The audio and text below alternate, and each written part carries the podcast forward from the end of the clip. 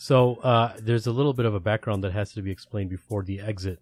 This is the year that the original Facebook fueled uprising started. What was that? 2012, 2011. So we were finishing up school, and me and the brothers were sitting studying for our finals, and they're like, "Man, you know, there there's a there's a, a bunch of students planning on Facebook to have an uprising, and everyone's telling me, man, there's no way the Egyptian army's too powerful, the government's too powerful, the secret police is way too powerful. They've been capped down for so many years. There's no way they're going to be bold enough to do this. I was like, guys, I don't know, man. It's, it really, really seems like they're going to go through with this, and the the rhetoric that's being said, uh, they're definitely willing to sacrifice their, li- their lives for this, and it's definitely going to happen.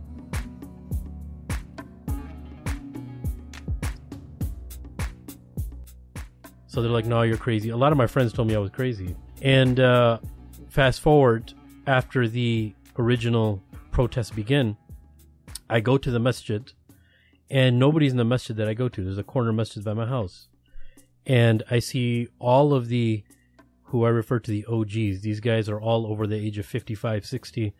The guys who had all the five prayers. Some of the guys are even 70 years old, and I see them. They're kind of sad. They're you know, and they're kind of stressed out so after I prayed Asr, I still remember I prayed Asr, and I said to them, uh, "What's going on? You guys look kind of stressed out. Nobody's here." They said, "Yeah, it seems like uh, Hosni Mubarak has opened up his jails and let out all the criminals to basically be let loose on all of Cairo or portions of Cairo, so the protesters go back to their homes and they leave the area that's protesting in Tahrir Square. There are some other protests in different areas too." So that was his tactic for people to go back to their homes.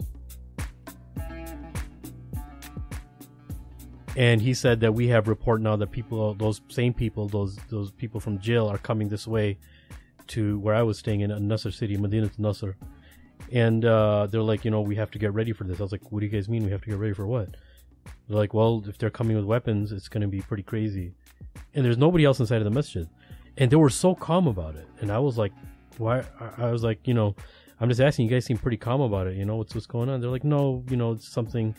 We've been used to a lot of things, and we kind of knew this was going to happen eventually, or something. Or it can just be a scare tactic, you know. This is all they said to me.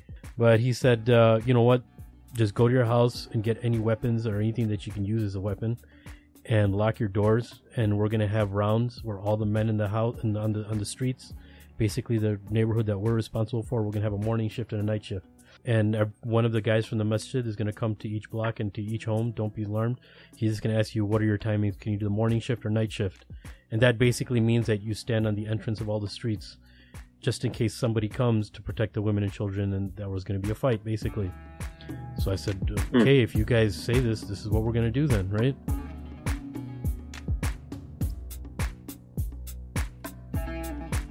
So uh, I was like, okay, let's do it. And uh, I went home. I told my wife, and I was like, man, I don't know how I'm going to tell her this. I told my wife, I was like, listen, we need to strategically put these knives or whatever we had. Alhamdulillah, we had a decent knife set. You know, away from we had one daughter at the time, so away from daughter's reach, but we have to strategically put something in each room just in case. And then I have to have this, uh, you know, these rounds. And my round was the nighttime, basically up until Fajr, from basically Maghrib to Fajr at night and I would kind of just sleep in the daytime. And everyone had these alarms sounding if anything happened. And somebody was in the masjid, if something, if there was a scare, they would say, As-salat al-jami'ah, as-salat al-jami'ah, because everyone could hear the announcements in the masjid. So, um, I would just be sleeping at night, and sometimes they would say that, and then we would come out in the daytime, but everything was mainly at nighttime. Nothing really happened in the daytime. And that's when we heard about the news where just the people were patrolling all the streets. Every car that came in, they were checking it to make sure there's no weapons in it because we don't know who's who, right? Coming onto the street. Mm. Um, so at nighttime, that's when, you know, I actually got a chance to get really close to the Egyptians because foreigners never really got too close to Egyptians. Egyptians never got really got too close to the foreigners. In Hosni Mubarak's time, if there was a foreigner that was getting too close to the Egyptians, then the secret police would come to the Egyptian and be like, "Why are you getting so close to the foreigners?" So there was always that barrier between uh, brothers over there. Even though we were praying side by side in the masjid, it was still kind of uncomfortable, you know, because you always want to meet the brothers, and some of them are really interesting personalities.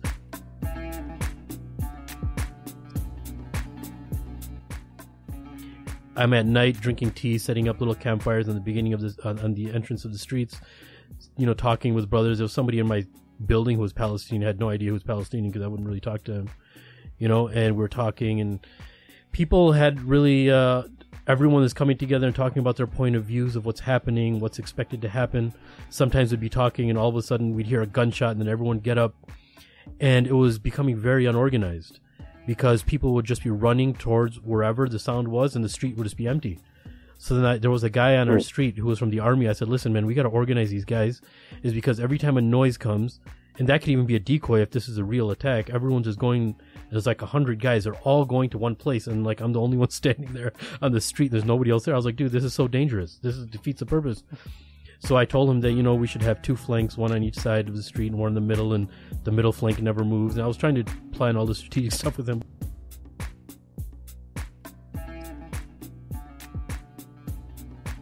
Two streets down from us, a few people got shot. Actually, alhamdulillah, there was a few people that came on our street from who were considered quote unquote the criminals, and alhamdulillah, one of the guys on our street had a rifle and he scared that little group away. And uh, you know, there were a few close calls. Nothing really dangerous happened to us. So now, hmm. while all this is happening, my cousin calls me up and he says, "Amir, listen, man, you know what? Um, I'm buying some tickets for you. You have to come home." Uh, I was like, "Dude, I can't." You know, I, I'm just here this is all going to go away soon and this and that. He said, all right, consider it. I said, okay. So I go home, I pray istikhara. The next night he calls again and he says, listen, you know, you really have to get out of there. You're there with family. I was like, yeah, you know, I think it's going to, uh, all, everything's going to blow over. It'll be fine. And he says, you know what? No, I'm actually buying tickets for you right now. And he said one thing. He said, you know, if you were alone over there, that'd be fine. But you're there with your wife and your child and if something escalates, then and you can't get out, then you're gonna regret it. And there's something really interesting that happened as soon as he said the word escalate. I felt like my istikhara just hit me in the chest. I was like, all right, you know what? Reserve the tickets.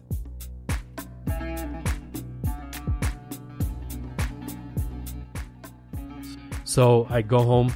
I tell my wife, I was like, listen, uh, he reserved the tickets. They're two days from now. And uh, we're going to have to pack up everything we can and we're going to take off. So she said, all right, let's do it. So now comes the part where everything's lawless. There's no really sec- the only security is the people, and the people all have a bunch of knives because nobody really has too much weaponry there, right? So my driver. Now I want you guys to imagine this. My driver is a Chinese Muslim student at Azhar, and his business, how he makes money over there, is driving people back and forth to the airport and taking people on tours. So I contact him. I said, "Listen, I heard you have a minivan. Me and my wife and my child. We have about four suitcases. We're going to be heading out. Can you come and my flight is at 5 a.m. And he said, "Yeah, okay, I'll be there around uh, 2 a.m. or whatever the case is, right?" Or it could have been 6 a.m. and he was going to be there too. It was he was there like three hours before. So now comes the dilemma. He's like, you know what? It took me just a half an hour to get into this neighborhood from the entrance of the main street, which is less than half a mile.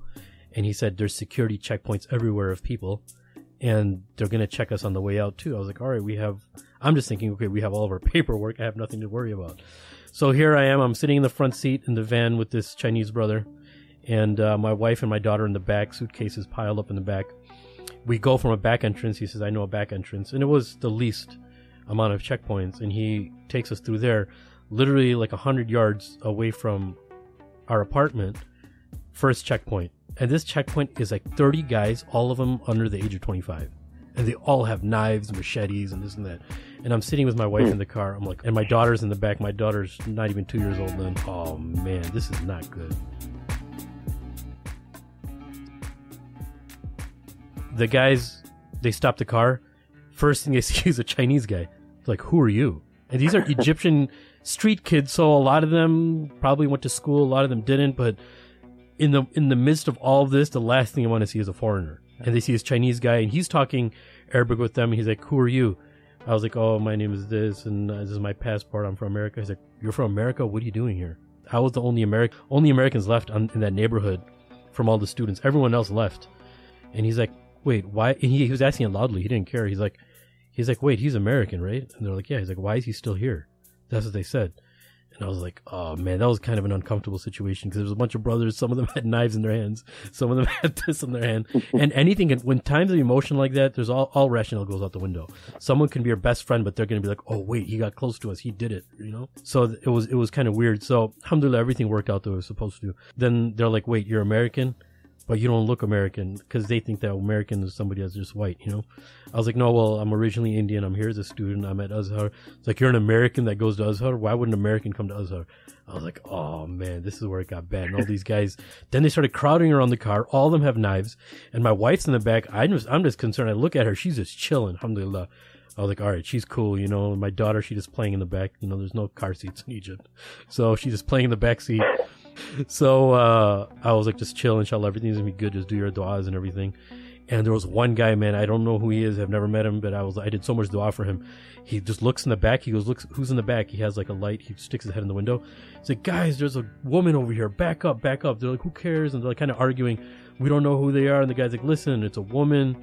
You know, she looks like she's religious. There's a child in the back. Just back up and you know, they all kind of listened to him. He seemed, it seemed like he was a ringleader. So that's the guy I just kind of wanted to talk to only because it seemed like he had the most influence there.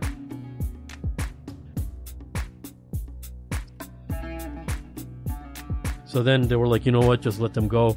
Um, and one of them literally just pulls out a radio and he goes, you know what, I'm going to do you a favor. And he says, just checkpoints all across to the airport. By the time you get to the airport, it's going to take you over an hour and you have to get there. I'm going to call one of the army guys that I know in their jeep, and they'll escort you to the to the airport. So he radios in within five minutes. Some guy comes, you know, in his army jeep. He checks my passport, my wife's passport, looks at our luggage, kind of searches it, and then we drive all the way through with him. There was one more stop before we got to the airport. Then we just got to the airport. Alhamdulillah, it was a huge sigh of relief.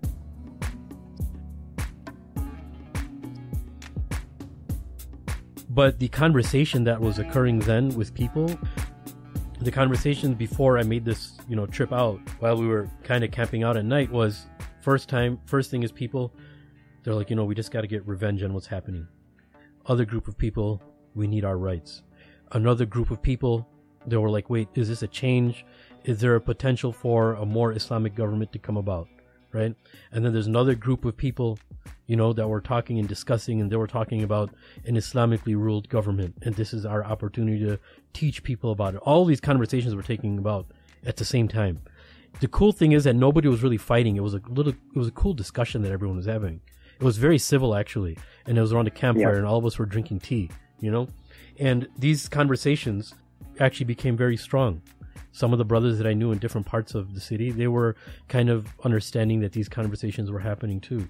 So people always had this in their mind that anytime there's a, a revolution or a spring, that whatever is inside of people's hearts are going to come out because they're not bound anymore. No one's afraid to talk anymore, right?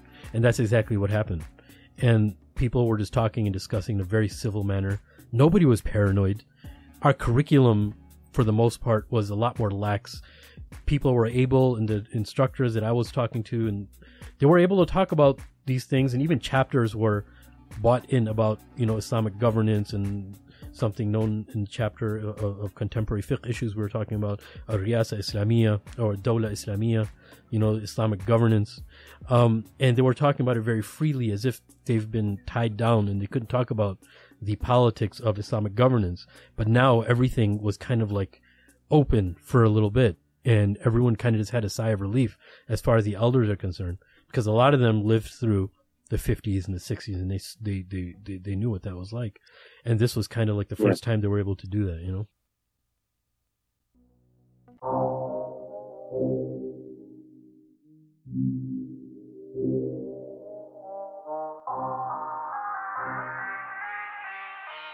So that was Sheikh Amir Saeed uh, telling us about his exit from Egypt. Um, and uh, I'm this is Mahin. I'm here with Sim. You're listening to the Mad Mamluks. And that story is essentially the kickoff for the book Islamic Exceptionalism How the Struggle Over Islam is Reshaping the World, written by our guest today, Shadi Hamid. Shadi is a senior fellow at the Brookings Institute and a contributing editor at The Atlantic. Along with Ex- Islamic Exceptionalism, he's also written uh, he's the co-editor of Rethinking Political Islam. Uh, Shadi, uh, first of all, welcome to the show. Um, it's been a long time coming. People have been asking for you for about a year. So welcome to the Mad Mom. It's a pleasure to have you on. Well, thanks. Thanks so much for having me. I'm a big fan, so really glad to be with you. Thank you. Thank you. Uh, I, I remember when our fans first reached out to us and I, I think they said some of your books and I kind of scoffed at Mahin like, who's this guy, Shadi Hamid?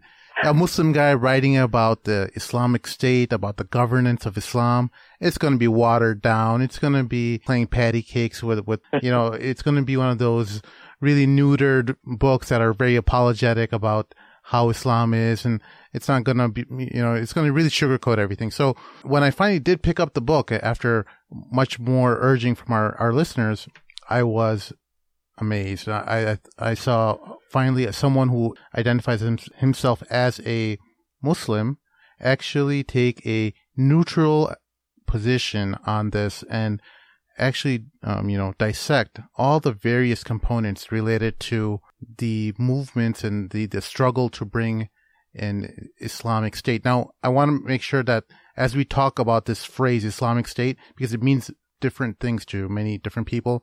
And maybe Dr. Shadi can kind of explain some of the different uh, meanings of Islamic State to our listeners. Because when I was young, I was into Islamic movements and it meant, it didn't mean ISIS, but it didn't mean, um, you know, the, the Morsi, it didn't mean, oh, yeah. yeah, Saudi Arabia or even the Morsi regime. It meant an Islamic uh, government that did not recognize uh, the Westphalian nation state borders. It meant an, an ex- expansionist uh, governance, governance uh, similar to how kind of the USSR operated, I guess, uh, when it was trying to spread uh, its ideology through the, throughout the world. So, Shadi, can you kind of explore that a little bit and, and tell us a little bit about how you approached just this controversial phrase about Islamic governance or Islamic state in the book. Yeah, so uh, I'm glad that you thought that I was um, that I was trying to be neutral and unapologetic, and I think that I've gotten a lot of crit- criticism for this, for being kind of straight up and saying, "Hey, I mean, Islam maybe isn't like other religions." I mean, that's where the title of the book comes from. I do, in fact, think that Islam is fundamentally different than other religions in how it relates to politics, law, and governance, right? So I wanted to, I, you know, I wanted to address that head on and not get stuck in all this, oh, Islam is peace, Islam is peaceful, which I think is, first of all, intellectually inaccurate, intellectually, it's not intellectually frank. Right. And I think it also doesn't go over well with non-Muslim audiences because they know that um, Islam has some involvement in the violence that we see. Of course, we can say that it's a perverted version of Islam that people who use violence follow, but we at least have to uh, we at least have to be honest that when we're talking about militant groups or extremist groups, they many of them, if not most of them, the leadership at least, think that what they're doing is right and commanded by God. Of course, we will disagree profoundly with that, but we have, if people tell us they believe in something seriously and they act accordingly, we should at least be open to believing them, right? Right. So, I mean, that, that's one thing. When it comes to the term Islamic State, I guess, which will come up in our conversation, um, and even now when I hear the word Islamic State, I have to almost process in my head, is the speaker talking about the Islamic State as in the group ISIS or Islamic State and state with a lowercase s, just that would refer to the general idea of establishing an Islamic state and society. And that could be the Muslim Brotherhood's approach. It could be a kind of more, as you mentioned, the idea of a caliphate, something like the EU on steroids for Muslim countries, things like that. so the idea of an Islamic state is, you know, pretty diverse. But now, unfortunately, that phrase is very much associated with ISIS, and that's not the way it was traditionally used, obviously, as you guys know. So, uh, before we really get into the depth of the conversation, there's a couple of real interesting points that are underlie the theme of your book. Obviously, your book seems to be written for more of like a Western audience to kind of clarify uh, the whole issue of Islamic politics. Um, and you're writing as you, you yourself identify as like as a liberal uh, American liberal with a lowercase l, right? So define yeah. liberalism for us the way you see it, and then also define what you'd consider mainstream Islamism, so to speak, because I think there seems to be like some kind of when liberals look think about Islamism or an Islamic state, they just freak out. They think and about I, ISIS, they think yeah. about Saudi Arabia, Iran, or Sharia come in to like make all your women cover up, etc. Right. And you do a pretty good job of like alleviating some of that kind of those concerns. But let's let's define some terms up front, just so we're all on the same page. Yeah, sure. So, um, yeah, I consider myself an American liberal, but I also consider myself. I hope I don't get in trouble for saying this on your show. No. I also consider myself a liberal Muslim, and we can talk about what exactly that means. But an American liberal would just mean that uh, I believe in more or less the classical liberal tradition as a kind of starting point for politics in the U.S. as an American citizen. Um, I believe in the Bill of Rights and the Constitution as being absolutely essential to protecting the rights of all Americans, but particularly minorities, including minorities that aren't doing too well now, and that includes Muslims, unfortunately. Um, I don't want the government telling me how to, what to believe or how to believe it. So there's also this idea of individual choice where you make your own decisions about what's important to you, about what's meaningful to you without the government interfering and trying to impose a particular worldview on you. That's the, that's the kind of American liberal side. That's different than how people talk about liberals as like, oh, you're on the left, you're a leftist, you're one of those liberals that's more the kind of modern American usage. And that's different, a little, that's a little bit different than the classical liberal tradition that we associate, say, with the founding fathers, not of Islam, but of America, uh, like, uh, philosophers like John Locke, so on and so forth, right? Yeah. Now, when I, I see myself as a liberal Muslim, I don't actually talk a whole lot about what I think about Islam. I mean, I'm not, I'm not um, a theologian. I'm not a scholar of Islamic law. I'm a political scientist. So I'm always a little bit hesitant to like, I don't want to be coming on your show Yeah. and handing out some fatwas, but. No, no, but but I I'm do curious about that, Shadi. You did.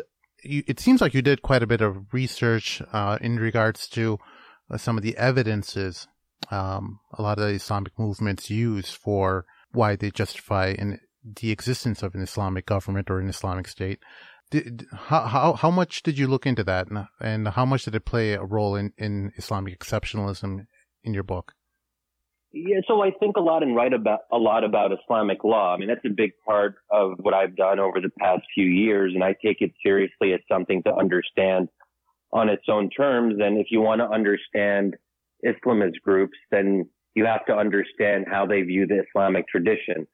And just just so and just to define it, so we're all on the same page. When I use the word Islamist, I mean um, someone who believes that Islam and Islamic law should play a central role in public life.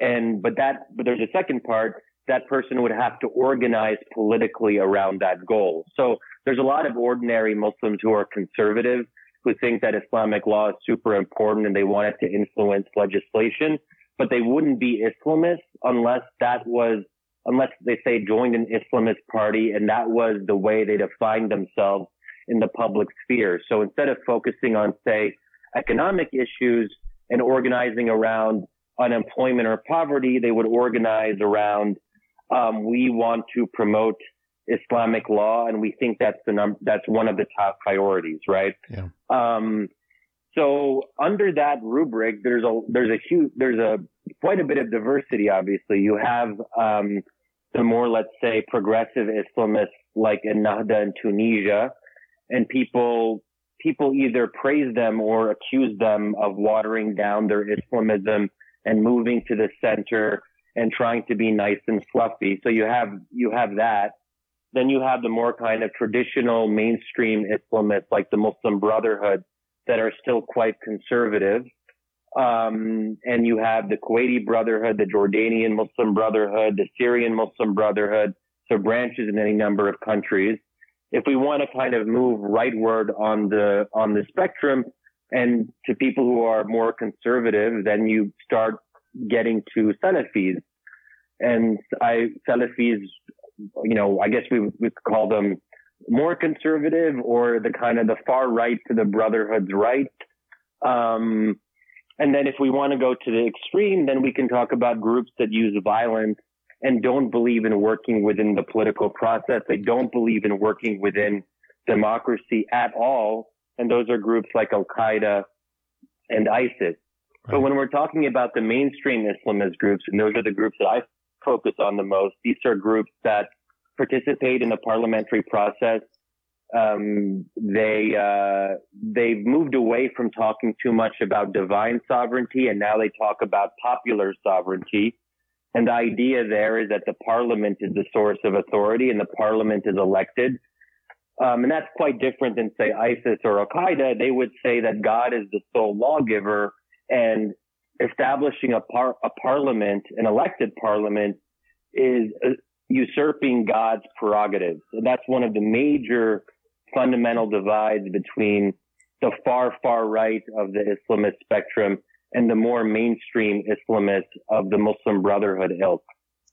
Now, now, how hard was it when I know you were while writing your book? You met, um, you know, a lot of these Islamists. When, when I was younger in the Islamist group, I was part of uh, Hizb ut-Tahrir. They were like in the Middle East. You can't even mention their their name. You, it's uh, worse than Ikhwan, worse than anyone, because they they don't actually participate in elections or anything like that. They um, they work to overthrow the government through uh, coup d'états and through clandestine operations. I guess that's the only description I can provide. But the, how did you get a hold of these people? Like the, these guys are like really paranoid when you first meet them, and uh, you know, what, what, what was uh, what was that conversation like? Yeah, well, so groups like Hizb ut-Tahrir are more secretive and harder to get a hold of and harder to talk to. Uh, um, groups like the Muslim Brotherhood, they can be a little bit inaccessible at first. You got to put the time in and get to know them. They got to be comfortable in talking to you. The way it started with me is, um, I was in Jordan. I was living in Jordan for a year in 2004, 2005. I was on a Fulbright fellowship and part of my research project was supposed to be on Islamists. And that was something I was getting really interested in in, gra- in graduate school and my master's at the time. So I go to Jordan. I didn't really have any, I had maybe like one or two contacts. I didn't really have a clear sense of what I was going to do. Um, you meet the first member of the Jordanian Muslim Brotherhood, talk to them, then they introduce you to other people, then they'll introduce you to some people they know. It's kind of a snowball effect at first they were very suspicious of me. They're like, why does this guy care about us so much? Yeah. And you, from their standpoint, it's like, he's living in our country to study us. What is that about? What are his intentions? Oh um, you know, he's obviously from the U.S. Who's funding him? Does he have ties to the U.S. national security establishment? You know, yeah. Uh, that, you know, it's funny. Kind of it's funny you said that because Sheikh Amir would say that same thing. That whenever he if anyone found out in Egypt that he's American, like, what the hell are you doing in this country? like, why wouldn't you study, uh, you know, secular sciences in your own country? Yeah. Why are you here? Oh, you're here because you want to spy on us. That's why. yeah, yeah. So you have to kind of get past that initial suspicion. I think after a while they were like, okay, that no one really cares about us that much, and this is at a time when the Jordanian Muslim Brotherhood wasn't getting much attention. It was always the Egyptian Brotherhood that got a lot of the scholarly attention. So I think at some level they were kind of flattered that I was devoting a year to study them. They're like, oh, okay, well, you know, we must be, we must matter then. And they just got used to me over time. And I remember that I would just some days hang out at the, the Muslim Brotherhood had a political, has a political party in Jordan called the Islamic Action Front. I would hang out at their headquarters, pretty much unaccompanied sometimes in their archive room and I would just like read through documents. And um, so that's that's sort of how it all started for me. And um, and I think I was probably the only Westerner living in Jordan at the time who was just there to study the Jordanian Muslim Brotherhood. Um, and I guess one way of putting it is that I fell in love with the study of Islamists. Let me be clear, not with Islamists, but with studying them. I found them quite fascinating, um, both for good and bad reasons. There were a lot of contradictions that I wanted to tease out. I mean, this idea that you had people who they had these absolute ideals in theory, but then everyday political practice was fell well short of those ideals and they had to make difficult compromises. They had to sometimes put their principles to the side and, you know, play dirty because politics requires at least some of that. So the tensions between aspiring to, to aspiring to this Islamic ideal and playing the everyday game of politics, I was always interested in that kind of gap and what that gap meant. So that's pretty much how it started. Yeah. I was like, I want to do this for a big chunk of the rest of my life. No, that's a very interesting gap, man. Is because you want you're trying to utilize um, some very holistic ideas based on your religion, but then you're thrown into this arena of politics, and it's like being fed to the wolves. And you may have a good intention, but once you get a part of that process, there's a lot of things that you have to change about yourself and your ideals.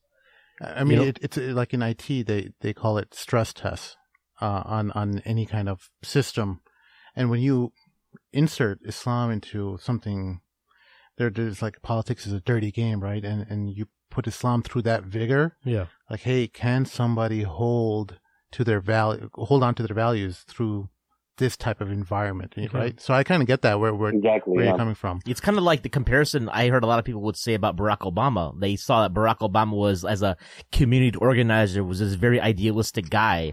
And they expected that to reflect in his presidency. But once you're in the presidency, I don't know if this is true or not, but that's a perception that he had to kind of play this game and kind of sell his soul in some ways to like just operate the office. Yeah, I, Essentially. rem- I remember back in the day with Obama, um, not to go too much on a tangent, but in 2008 when he was running and we were all very optimistic and excited as, as, as young Americans, I remember there was almost this religious vibe. There was something pure about him. And you might recall there were even these, um, posters, pictures, drawings of Obama looking out into the distance and there would be like a light shining onto his face or there would be like a halo almost around him. And I think that that imagery was fascinating to me because there was almost this sense that, you know, if God exists and God is just, presumably he'd send us a much better president after the disaster of George W. Bush. So it was almost like the universe was coming together in the right way.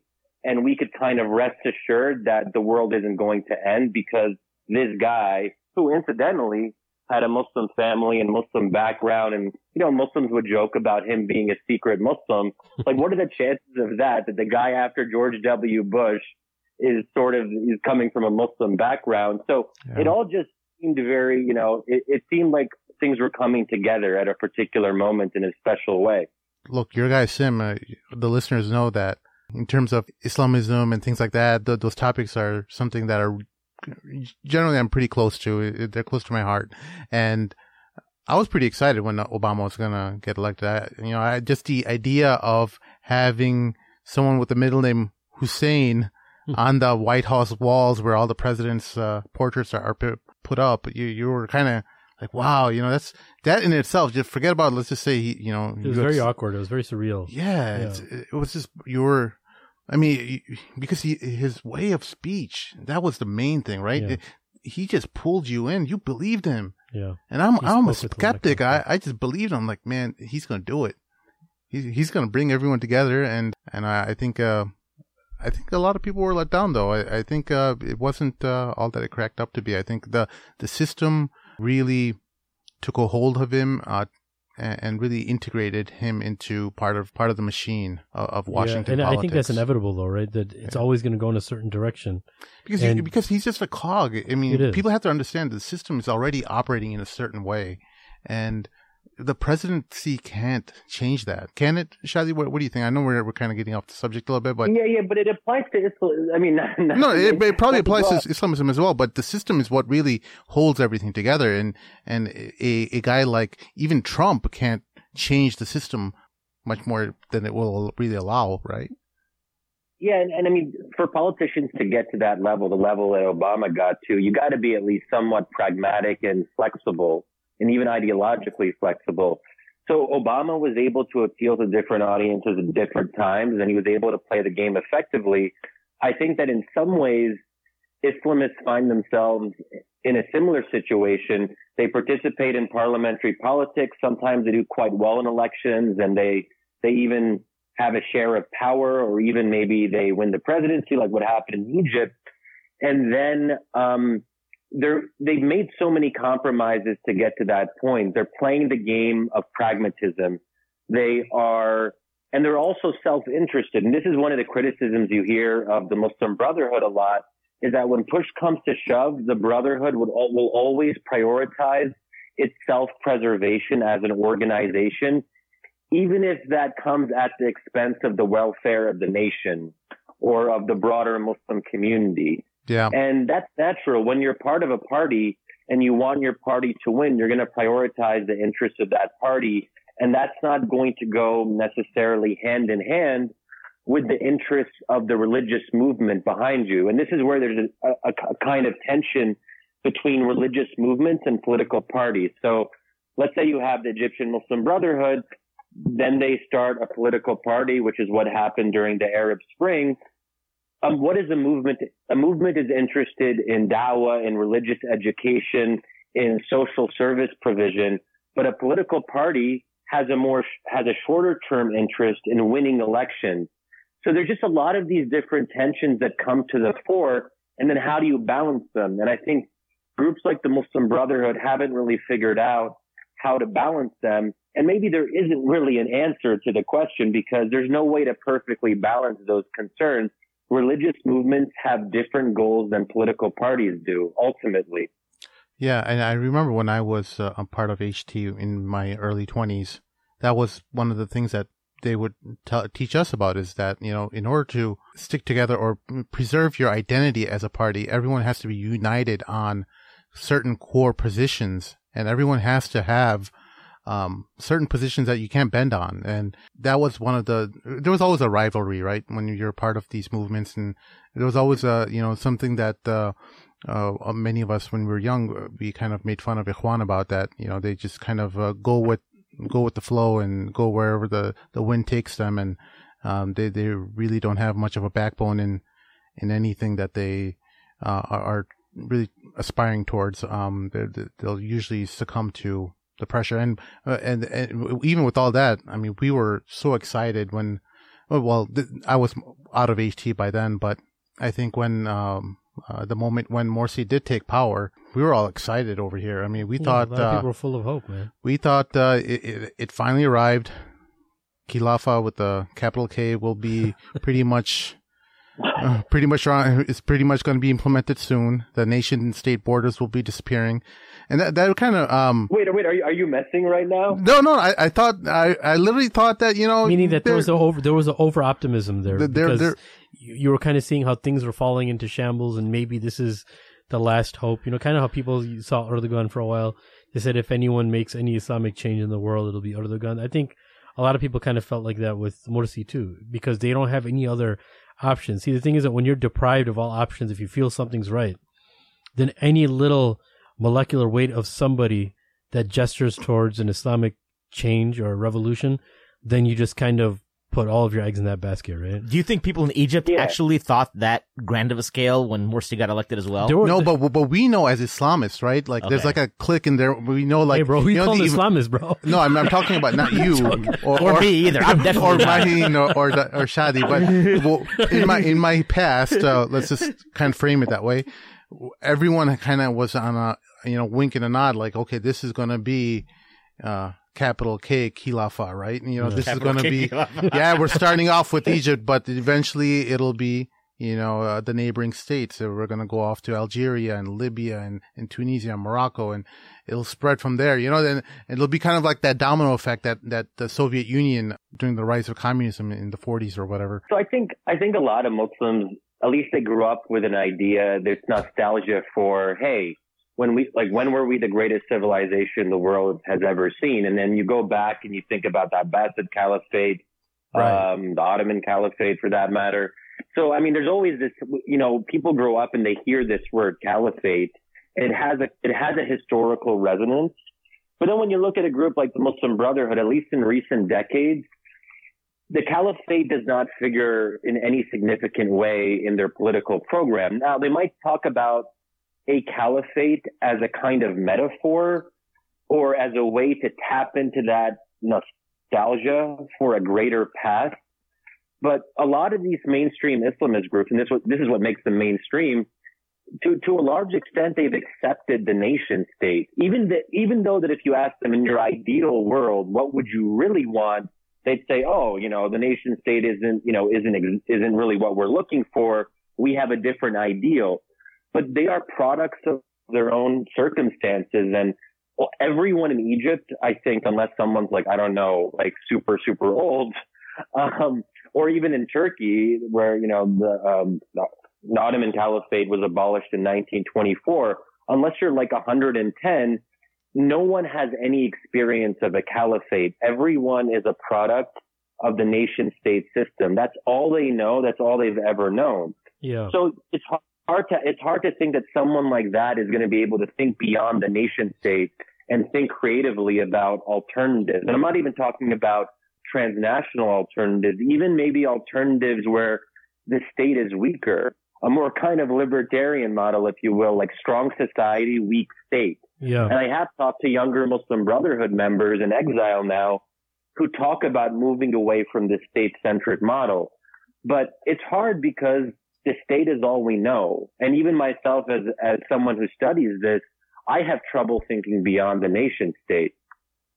You know, there, there's one thing that I, I, an observation that I'd made, um, is that whether it's, uh, uh I, I want to, when I say Islamist group, I, I think that we have to clarify that too a little bit. And you made a pretty decent clarification, but, um, as far as, you know, the extreme, as you talked about, as far as ISIS and Al Qaeda is concerned, and even with the Islamic Brotherhood, who's not an extreme case, right?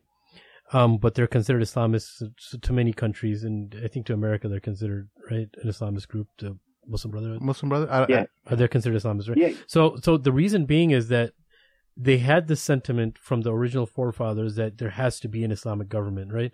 When Hassan al-Banna started in the late 30s. But the dilemma that occurred was there was not a clear vision or a picture given to them of how that's going to come about a step by step process. It was just a sentiment, an emotional sentiment, which rightfully so. Everyone has a right to have that emotional sentiment of seeing the entity being, you know, displayed by what Allah, what they, or just basically according to fiqh, if you want to put it that way, a fiqh of, of, of, of Islam. But the dilemma is that it was a title, but there was not a step by step process on how to get there. So that's why you'll see there's so many groups. They're all claiming the same thing, but there's no process on how to get there, right? And they'll say, we want an Islamic state. Okay, how are you going to bring it about? And then they're dumbfounded, unfortunately, right? Now, the only group, which is why I, I, I studied and I, I really, uh, one portion of Hizb ut-Tahrir that I respected a lot is at least for their followers, they told them two things. We're never going to utilize violence because it wasn't the prophetic way. And number two, this is a step by step process on how to establish it. Whether we agree with it or disagree with it, they were the only ones from the research that I've done out of many groups that they gave a step by step process to say this is how it's going to be done if you're living in this reality. If you're not living in, um, uh, if you're living in a non Muslim country, then there is no such thing. If you're living in a Muslim country, then you're going to establish, and this, these are the ways on how to get there. No other group actually did that right? For instance, ISIS and Islamic State, no matter how many conspiracy theories you make, is that they just started, you know, killing innocent civilians and Muslim. They were killing Muslims more than they were killing non-Muslims, right? And somehow they were supposed to create an Islamic State, and they, they never really told anybody. None of their followers knew how it was going to come about. They were just screaming, Yeah. right? Islamic State, Islamic State. Okay, how is it going to be done? How how is the community going to have all their hands in this, right? Um, Excuse me. So, so I think So- I think one issue with groups like the Brotherhood is not only do they not have a clear vision of how to get to where they want to go, they don't exactly know where they want to go in the first place. So to have steps and to have a plan, you need to know what your goal is. And I think that, that I, you know, for a lot of uh, a lot of Islamist groups, these more pragmatic groups, they've always been reticent to go into a lot of detail about what the end state looks like. And in some sense, I don't think they're being disingenuous. I think they're quite flexible as to what the end state could be. You know, where you have, um, you know, some vaguely Islamically oriented government. You have some restrictions on alcohol consumption. You use the state to promote religiosity. You maybe offer some incentives for people to have more kids. You encourage early marriage. Um, maybe at some some levels of schooling, you have sex segregation. Um, Yeah. You have more Quran playing on the on the state TV shows. You know what? That, you know, beyond that, there isn't a blueprint for a true a true alternative, and Yeah. that's not really what the Brotherhood has has offered, at least any time recently. They're talking about Islamizing the state. They're Yeah. talking about kind of shifting it in a more Islamic direction, but they're not they're not undermining they're they're not trying to do away with everything that's already there and have something completely different. You know? and, and that's exactly what I'm it- talking about, uh, uh, Shadi. That you and you spoke uh, in depth about this in the book about you know the direction that the Brotherhood was missing, and something that what Sheikh Amir just alluded on. Well, why- why HT Hizb Tahrir had something where they actually did an, ana- an analysis on this aspect that hey, this is how we're going to implement a new economic system, a new um, uh, what so, a social system, Yeah, a, a, poli- a new political system, and how the the political governing body will behave, and all the different institutions that will um, take take hold in society. So, I mean, that is exactly what was missing from Ikhwan, and I think there was even a moment where the both groups uh, and their leaders met in the 40s or 50s um, and, and they were like deciding, like, I think Hassan al-Banna was inviting Nabhani, Sheikh Nabhani from his here to join forces. Like, hey, let's, let's blend together and become like this one mega group. And, and I think uh, Sheikh Nabhani, uh, he declined that because he saw that they were a little bit too, um, lenient or they, they weren't really, uh, holding on to a set of principles on how they Yeah. want to implement their, their vision and um, because if if you go by those definitions that you or the, those descriptions that you gave, Shadi, about how what what an Islamic government will look like, because and if you just go by that, then Saudi Arabia is uh, an Islamic government, uh, Iran is an, is an Islamic government, and everyone should just be pretty much happy. Um, I mean, what's there to complain about that? You know, uh, if if you have those, those Yeah. descriptions in in place, then Yeah. what are- what are you crying about? You just go to Saudi Arabia, you know, do your best to um, Make hijra. I mean, that that's yeah. that's what I thought about too. When when you were listening, I was like, yeah, sounds like the No, kingdom. So, uh, well, what what people are slowly, what slowly, what people are slowly realizing in in the Muslim world is that they need a state that guarantees the interests of the Muslims, and that's why they're looking at Erdogan.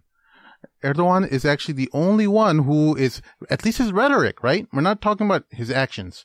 Just his rhetoric is appealing to the uh, sentiment of the public where they're looking for somebody who is interested in the The well interest of the ummah. Yeah, the but not only that, the look at rather after than- the election because result. because what, what how is- many people were happy? Not only Turks, all Muslims, all yeah, over. everyone's ecstatic. Everyone, people who knew about politics and didn't know about politics, from all the way from Saudi Arabia to Egypt to United States, people are all God help you on, on. Facebook if you try to criticize Erdogan, man. You're gonna know. get Wh- which, smashed. time, which time period are we, are you guys talking about? just recently, right now. With his Like, recent Oh, you mean this election? Yeah. So you, so that's your perception that like Muslims everywhere that you really No. saw that We're talking about our own, we're our own echo chamber, right? We're we're not talking about the so among practicing Muslims and Yeah. stuff, things like that.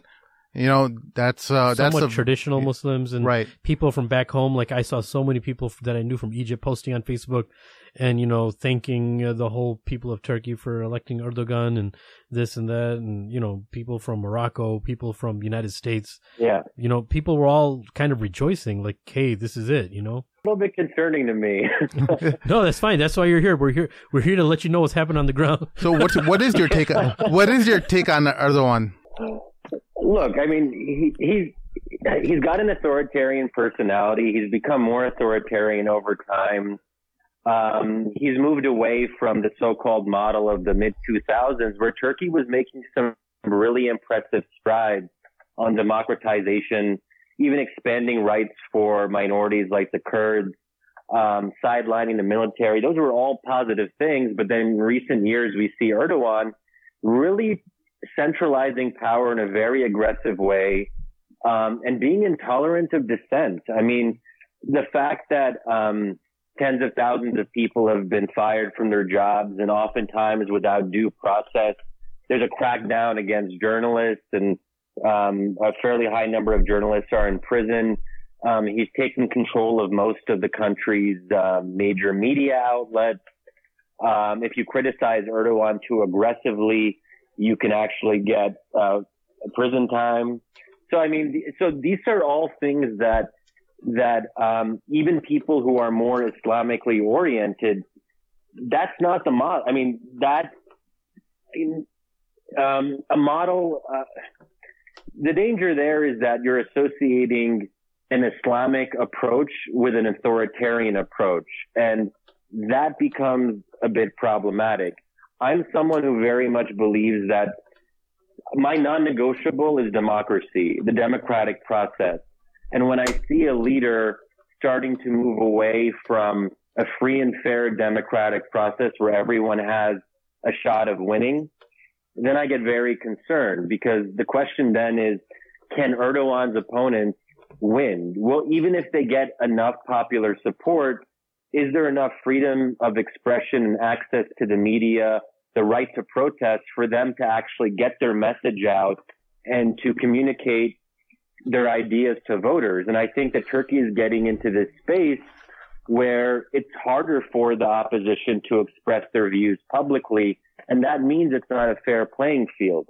I totally agree. I, just, I, I, agree in that sense that we know from history when you suppress anyone, there's going to be a, a backlash and you're going to feel it in some way or another.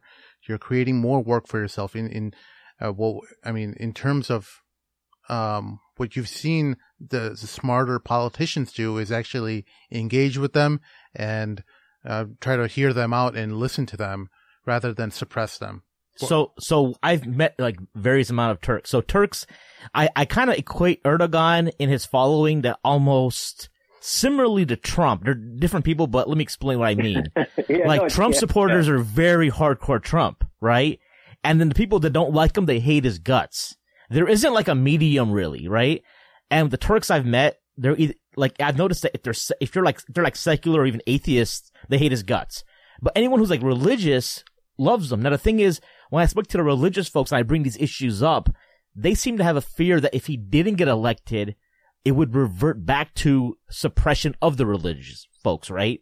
Of like under what was under Kemalism.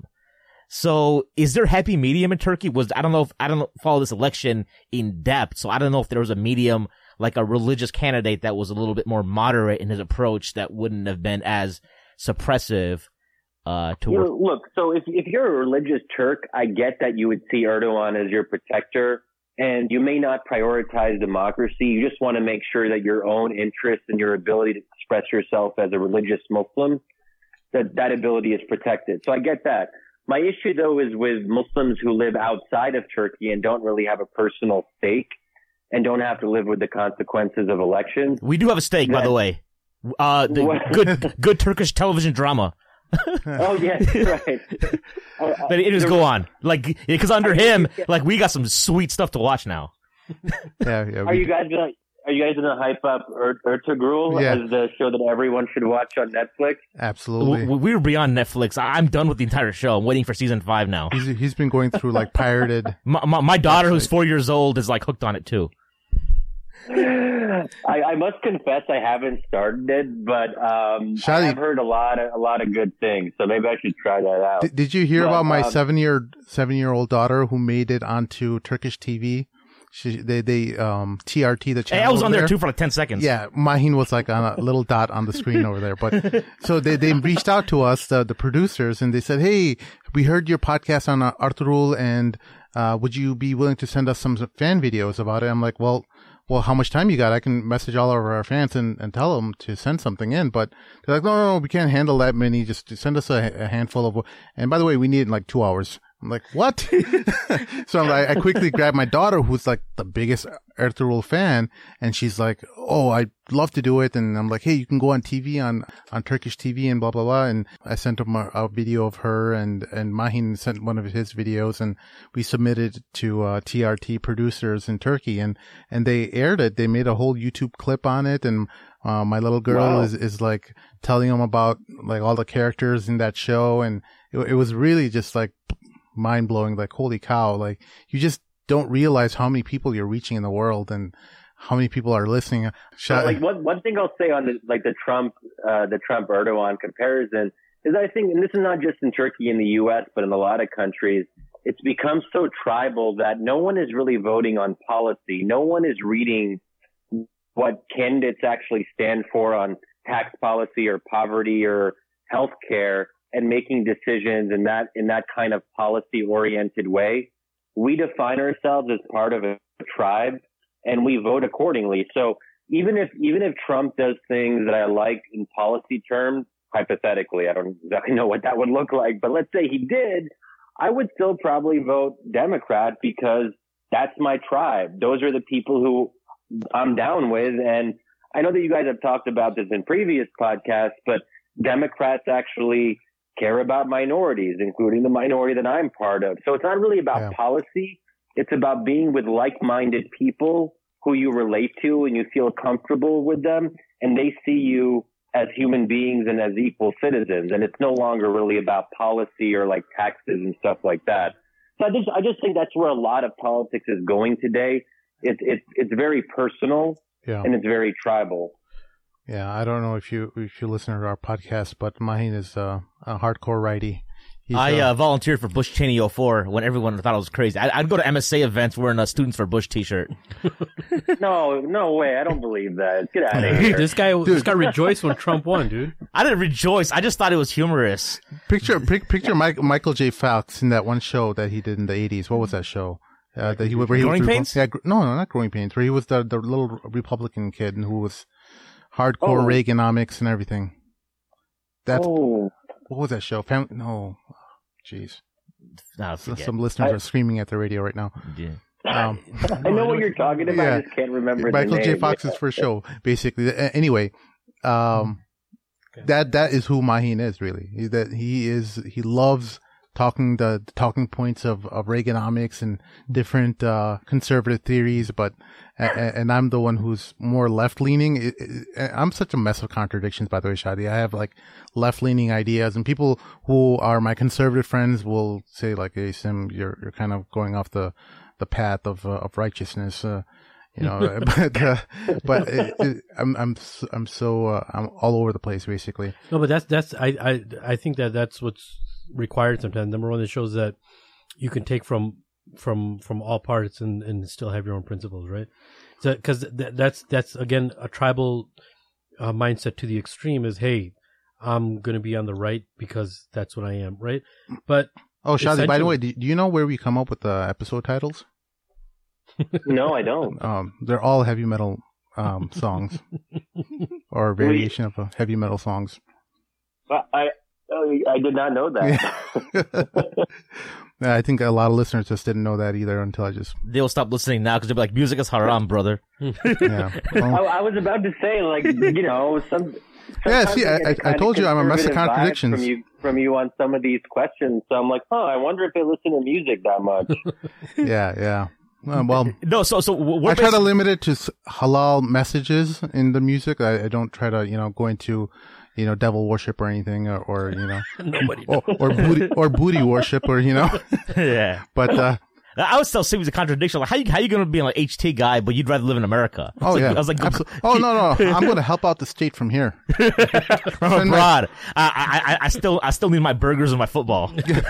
like you know, like, I'm gonna give them uh, some IT tips on how to help their broadband before I move make hijra over there. so one thing uh, you mentioned a real epiphany in the book early on. I remember highlighting this, and I uh, sh- even showed this to my coworkers because they always ask about why Muslims do what we do, and the whole thing about the Muslim Brotherhood, how one of the early things things you caught on when you're meeting people was like their essential thing was like, well, we just want to go to heaven. And you're right. You, you're basically it's like, what could be more? You first like, well, that's crazy, but then you're like, wait, what could be more rational than that? Um, exactly. have you found that idea actually, does that make sense to the average American though? I mean, I don't know. I, have heard you mention that in other public forums, but do people can, whether they agree or not, but does that make sense to them? At least when you're talking no, to I, a greater liberal audience. I think it, I think it's a big jump for a lot of Americans, especially the Americans that, I mean, I, I, I see and hang out with the kind of Northeastern liberal elite people who are, you know, who have gotten more secular over time and religion just isn't, isn't a big part of their lives.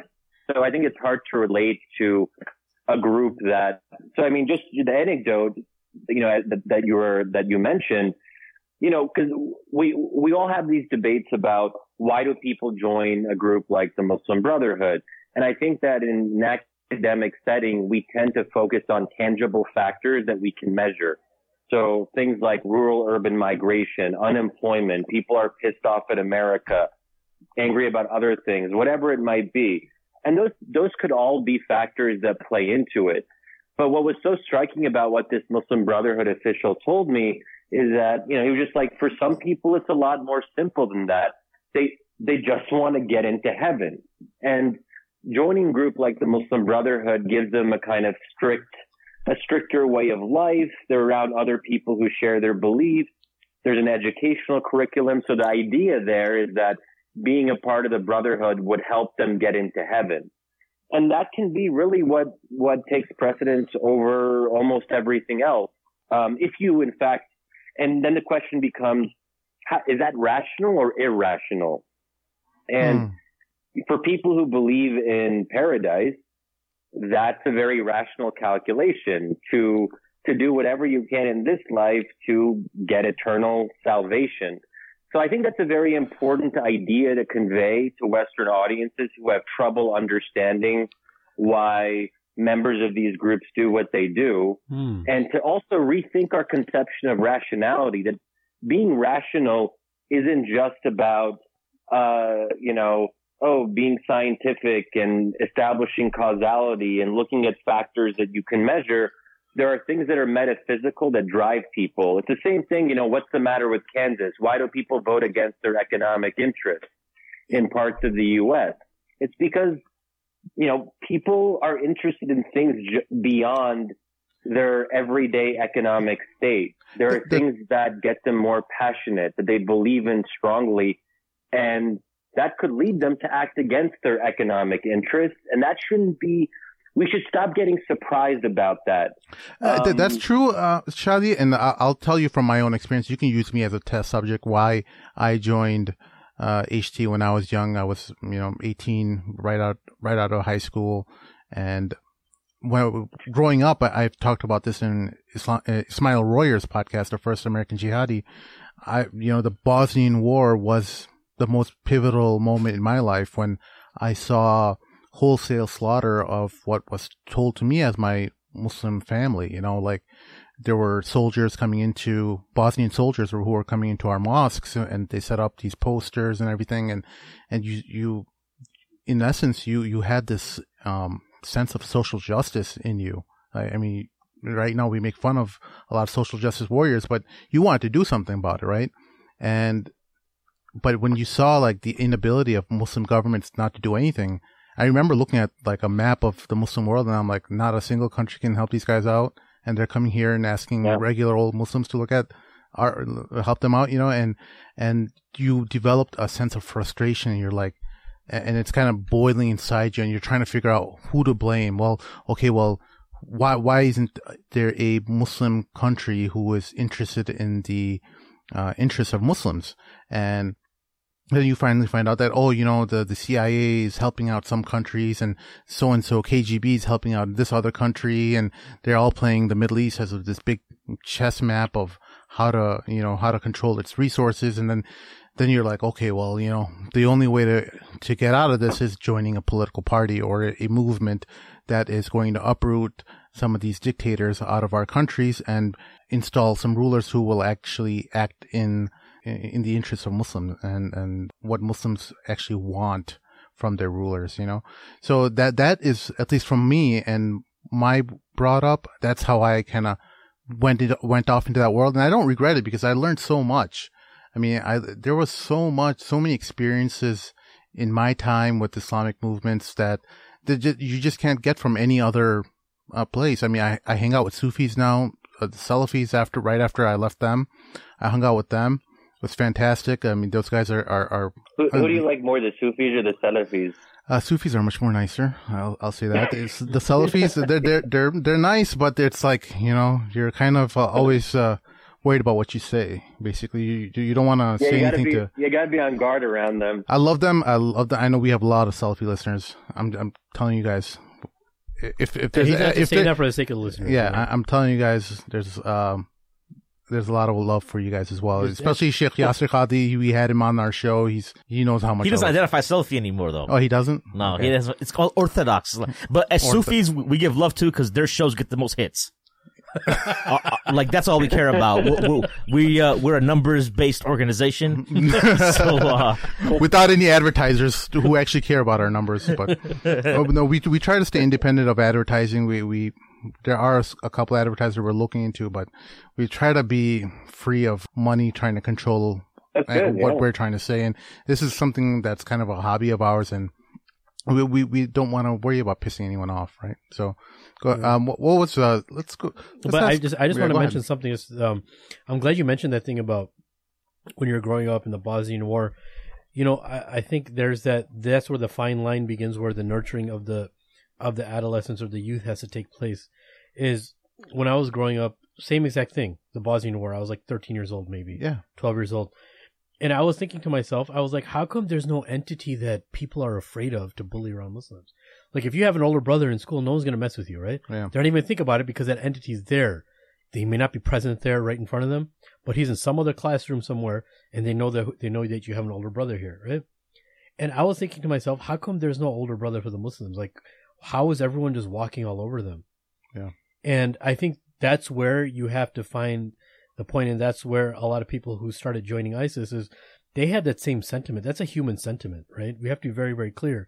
When there's a people that you love, especially if it's your own people, and something that binds you, whether it's your color, whether it's your religion, whatever the case, whether it's an idea, if somebody messes with those people and you actually love those people, right?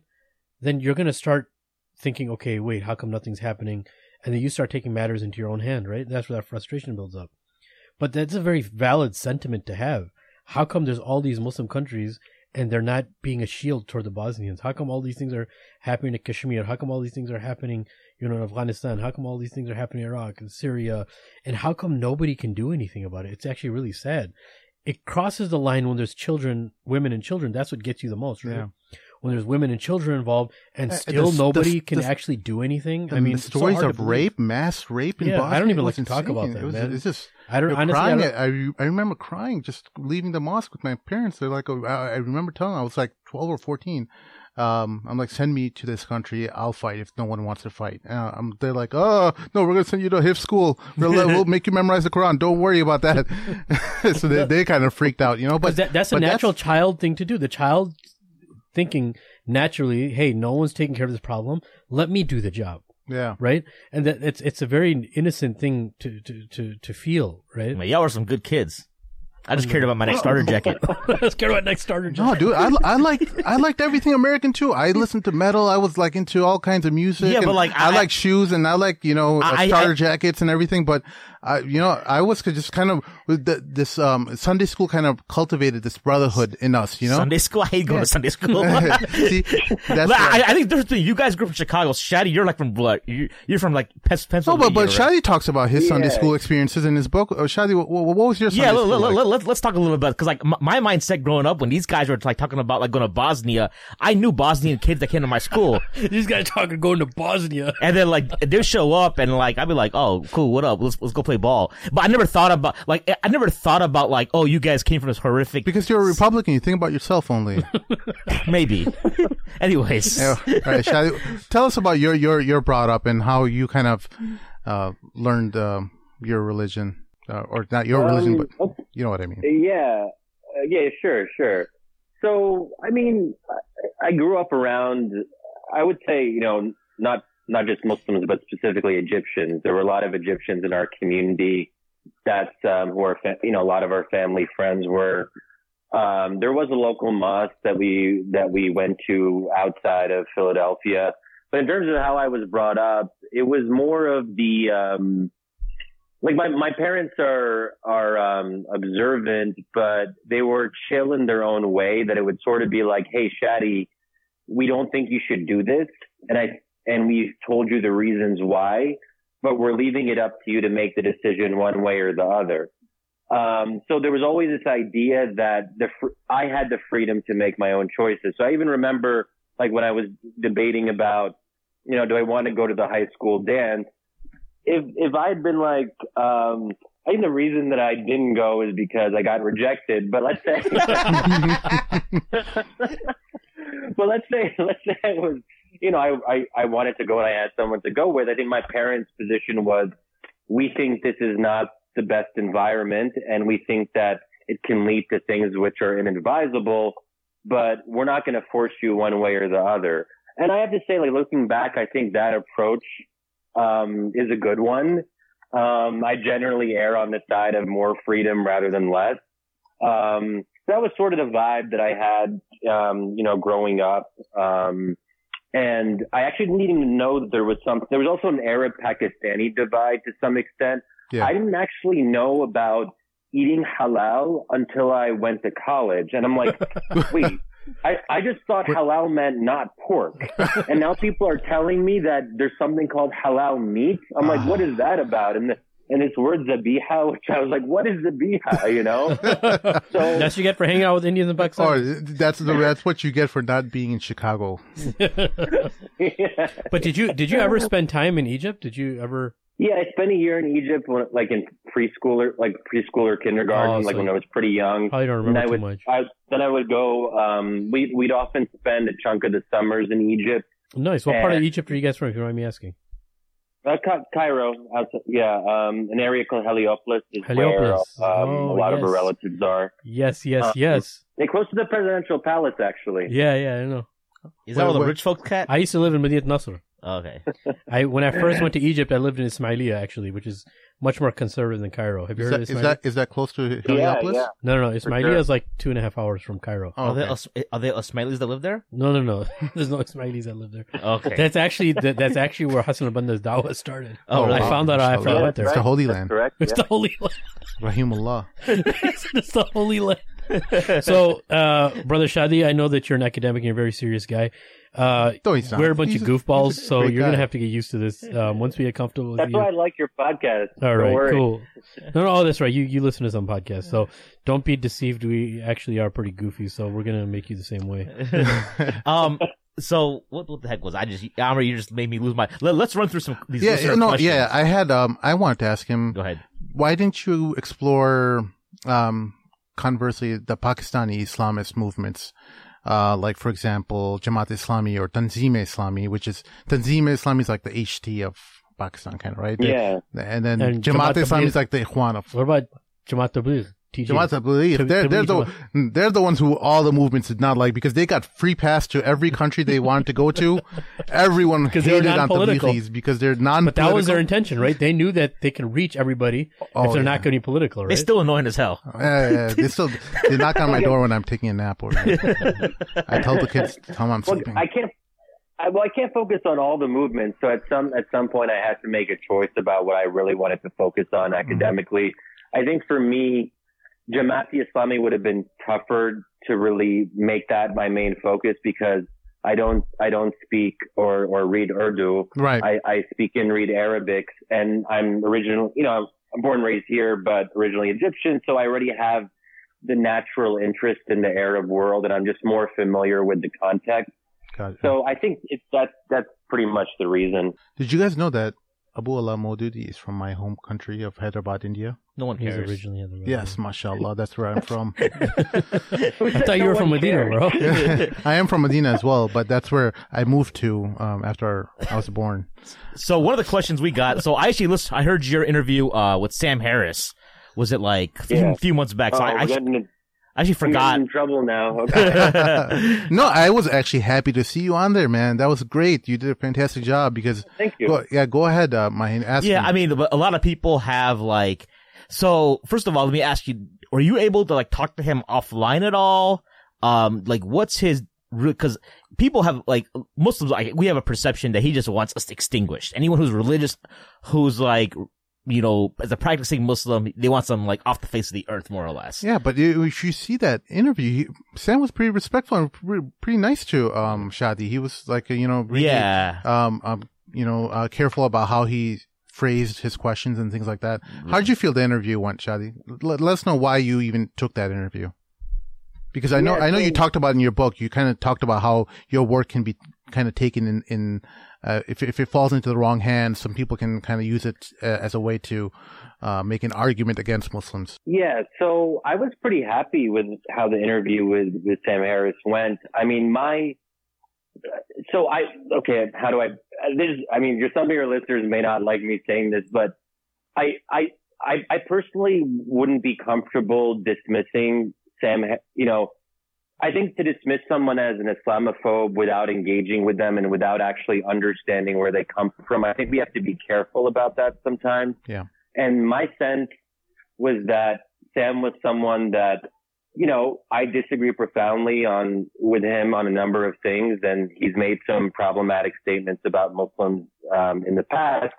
But I think that he's someone that if you if you engage in good faith, he will he will engage in good faith. Here's um, what here, here's what really gave him the fuel. He got all the ammo he needed from that appearance on Bill Maher's Real Time with you Ben know, Affleck. Yeah, yeah with, with Ben Affleck, where Ben Affleck is accusing him of being racist because he said like Islam is a motherload of of all problems or mother. Bill Maher said that. No, Bill Maher. No, I thought Sam Harris said that. I think then, Bill Maher said it. Right. One of them. One of the two said well, it. Sam, Sam Harris, but he, yeah, Sam Harris agrees with it. I mean, so here's the thing. I don't think I don't think Sam Harris would deny that he's not a fan of Islam, right? He doesn't he doesn't like Islam, and I think he's open about that. Yeah. Um, I don't think that's the same thing as. So when people say, "Well, Shadi, how come you accept to be on a panel with with Sam Harris or Ayaan Hirsi Ali or Maajid Nawaz?" Ghassad. Would you agree to be? Would you agree to be on a panel with an anti-Semite? I don't think the comparison makes sense because I don't think that Sam Harris has any problem with someone who is Muslim, who's not particularly practicing. He would hang out with that person and there wouldn't be, there wouldn't be any kind of racial prejudice where anti-Semitism, it doesn't matter how religious a, a Jewish person is, just by virtue of them being Jewish, they are subhuman. That is not, it's just simply not comparable. I mean, Sam Harris's issue is with Islam the now ideas. We have to ask ourselves, you know, um, is that there are people, and but Sam Harris is against religions in general, but he's he has a bigger issue with Islam, I think, for an obvious reason, which is that Islam is the bigger issue in the world today. There aren't a whole lot of, at least in the West, at least in um, the kinds of circles that Sam Harris is in, or in Europe, there aren't a whole lot of conservative Christians who are really intense about their religion and who want to establish Christian state. Christianity doesn't, and that's, that's where the exceptionalism comes in. Exactly. Christianity doesn't offer the same kind of political narrative that Islam, Islam often does, or at least that Islam is capable of offering. So for someone who's suspicious about religion playing a role in public life, they're naturally going to be more concerned about Islam than Christianity. Um, so I think that's where that's where a lot of this comes from. Uh, does, does, that make sense? Yeah, yeah. yeah I think that, it was a great. I think it was a great. I think a lot of with, you have to meet with them to have a discourse with them, just not only to show holes in their game, but just to get to know what how, what's making them tick, right? Well, and people like that, if left on, left to their own devices, they can just use you know um, Shadi's book and say, "Hey, look, even this guy is saying Islam is uniquely different from all religions and use it to support his argument without Shadi even providing any context yeah. to what what okay, he's to actually. be fair, yeah, I am worried. That is something I have been worried about, as you guys alluded to yeah. earlier. Right. Um, and it's still something I worry about, and I and sometimes I'll meet someone who apparently hasn't read the entire book, but maybe has skimmed through it or maybe read parts of the first chapter, and then they're like, they're using my argument. They're like, huh, that's not really what, that's not where I go with my argument. That's not really what I'm getting at here. But I'm, I've been, I try to be very clear that Islam being different than other religions is not a bad thing. Actually, a lot of Muslims like the fact that their religion is exceptional. Maybe we, maybe Muslims don't like talking about that in public, but I hear that a lot yeah. at least in private, that, oh, we're, you know, there are things about Islam that make it different. It's uniquely uncompromising on certain issues. It's harder to privatize. It's harder to secularize Islam. So, I mean, Muslims will sometimes say those, those similar things too. But, um, what I'm trying to say as a scholar who's trying to be objective about this is you know, people being different isn't automatically bad. A religion being different isn't automatically bad. That's the point of religions. They're supposed to be different. Otherwise, we'd all be the same and we'd all just kind of, you know, switch from one religion to another overnight. There are differences that matter. Theology matters. So, I, you know, I don't, but, but what I, what I really, what I really try to emphasize is we live in a pluralistic democracy. Difference is something to be embraced. So the the the end point here isn't saying, oh, um, Islam is different. We kind of don't like anyone who believes in that stuff because they believe in this different thing. No, the answer is to say, let's let's open ourselves up to hearing about a different a different way of life or a different approach to theology, and um, I think that's that's how a pluralistic democracy has to run. So, that, so when I talk about this Islamic exceptionalism, this idea, I'm not, I'm not saying that it's bad. Uh, religion and even religion playing a role in public life or the fact that Islam has been resistant to secularization, that's not automatically bad. It's only automatically bad if you think that secularism is a kind of religion of its own, that everyone has to embrace secularism from now until the end of time. If you believe in that very strongly, then you're going to see Islam as a threat be- simply because Islam is less likely to go in that direction. But why is secularism the required endpoint for all peoples for all times, right? That becomes more of a like a philosophical root of like when you he- hear listen to people like uh especially when ever Dave Rubin's talks to Sam Harris that's was like secularism or classical liberalism as, as they say is like the absolute truth and everything must conform to that or else. Right, and that goes back to why they why they tend to have more of an issue with Islam because I think they realize intuitively, and um, just as I think I realize intuitively that Islam is not going to follow that same course that Christianity did, where Christianity basically gave way to classical liberalism and classical liberalism became more dominant in, in most Western democracies it's unlikely that's going to happen in Muslim majority contexts. I mean, it's hard to find a lot of liberals in these countries or even the word itself, but that's a whole different thing. But yeah. Yeah. So Shadi, let's just uh, say for a second, uh, the Islamic movements, let's just say the Muslim Brotherhood, the Muslim Brotherhood was able to hire you as an analyst.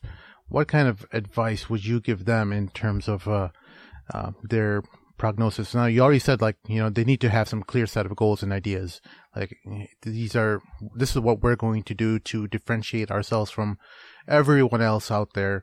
But uh, other than that, um, in terms of trying to take power, uh, in a Muslim country, we saw that they failed pretty much with, with the Sisi, um, Morsi. Or, or sorry, yeah, Sisi upended their, yeah their rule, right? Yeah. So, um, what would you advise them, um, Islamists in general in North Africa and beyond? So, uh, for, first, I would just say that um, I, I would not, I would not accept to be hired um, by an Islamist movement like Brotherhood or others. Um, there's only so either there's only a couple different organizations that I would either. Uh, well, well, okay. Like, how do I put this? Well, I don't believe in, uh, maybe this will be a point of disagreement here on yeah. this podcast. But I don't believe in Islamic government. That's so fine. I don't, that's not, that's not a goal that I, that I aspire to or that I want necessary. That's not something that I'm trying to promote. This is strictly prefer- in, in the realm of academia. We're just sh- shooting around ideas and nothing to feel to bad about. We're probably going to hang up on you right now. Stop. I'm just joking.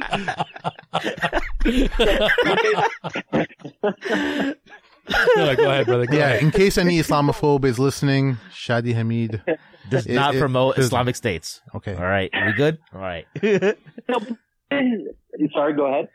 No, go ahead. So, like, yeah, in a purely, a purely theoretical academic, with that disclaimer that you would never accept the position, if they were to hire you and you accepted uh, your alter ego or whatever, like how would you, I guess, consult them, like develop a strategy, right? Yeah.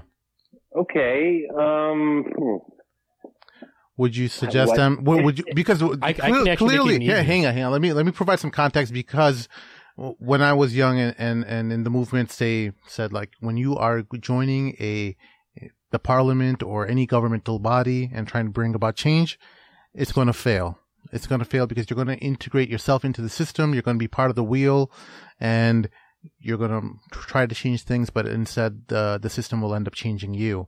So, and, and which, which they ended up being right about. They, we saw that exact same thing kind of play out with many movements across the world, uh, with, uh, Morsi. He, he just had the rug pulled underneath him and, uh, he got sent to jail. But, um, how, I mean, if democracy doesn't work and, um, you know, playing by the rules is not working, uh, and we don't want to do violence either. I mean, what else is there? Is there like a a slow culturing of the population? Uh, maybe you just have to bring a popular uprising where you just kind of wait for the right conditions to take place. Uh, and, you know, an, an economic downturn, you know, let's just, let's just take Egypt, for example, which, you know, depends heavily on tourism and things like that.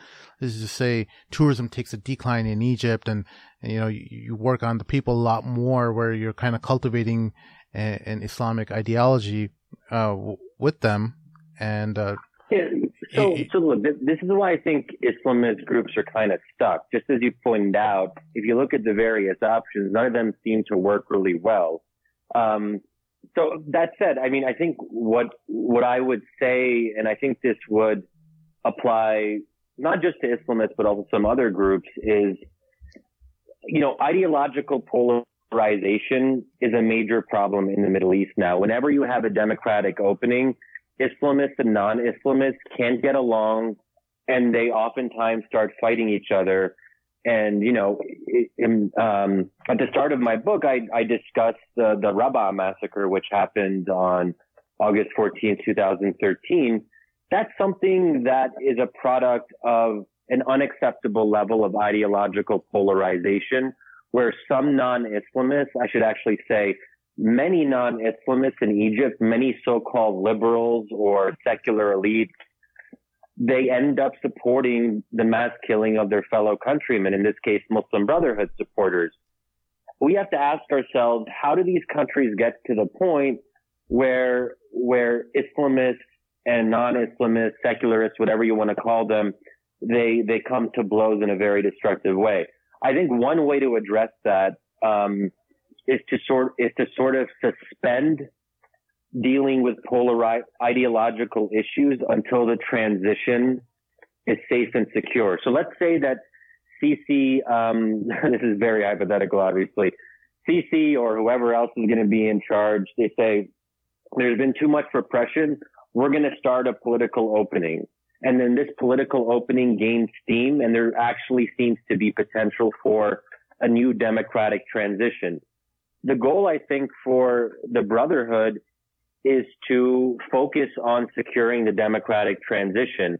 And one way of doing that is to put to the side for at least a certain period of time, um, talk about Sharia or what an Islamic state might look like and focus on building stronger relationships with liberal and leftist groups who are similarly committed to democracy. I think that's one thing. How, wait, wait, how do you do that with the, with the military, uh, you know, completely secular?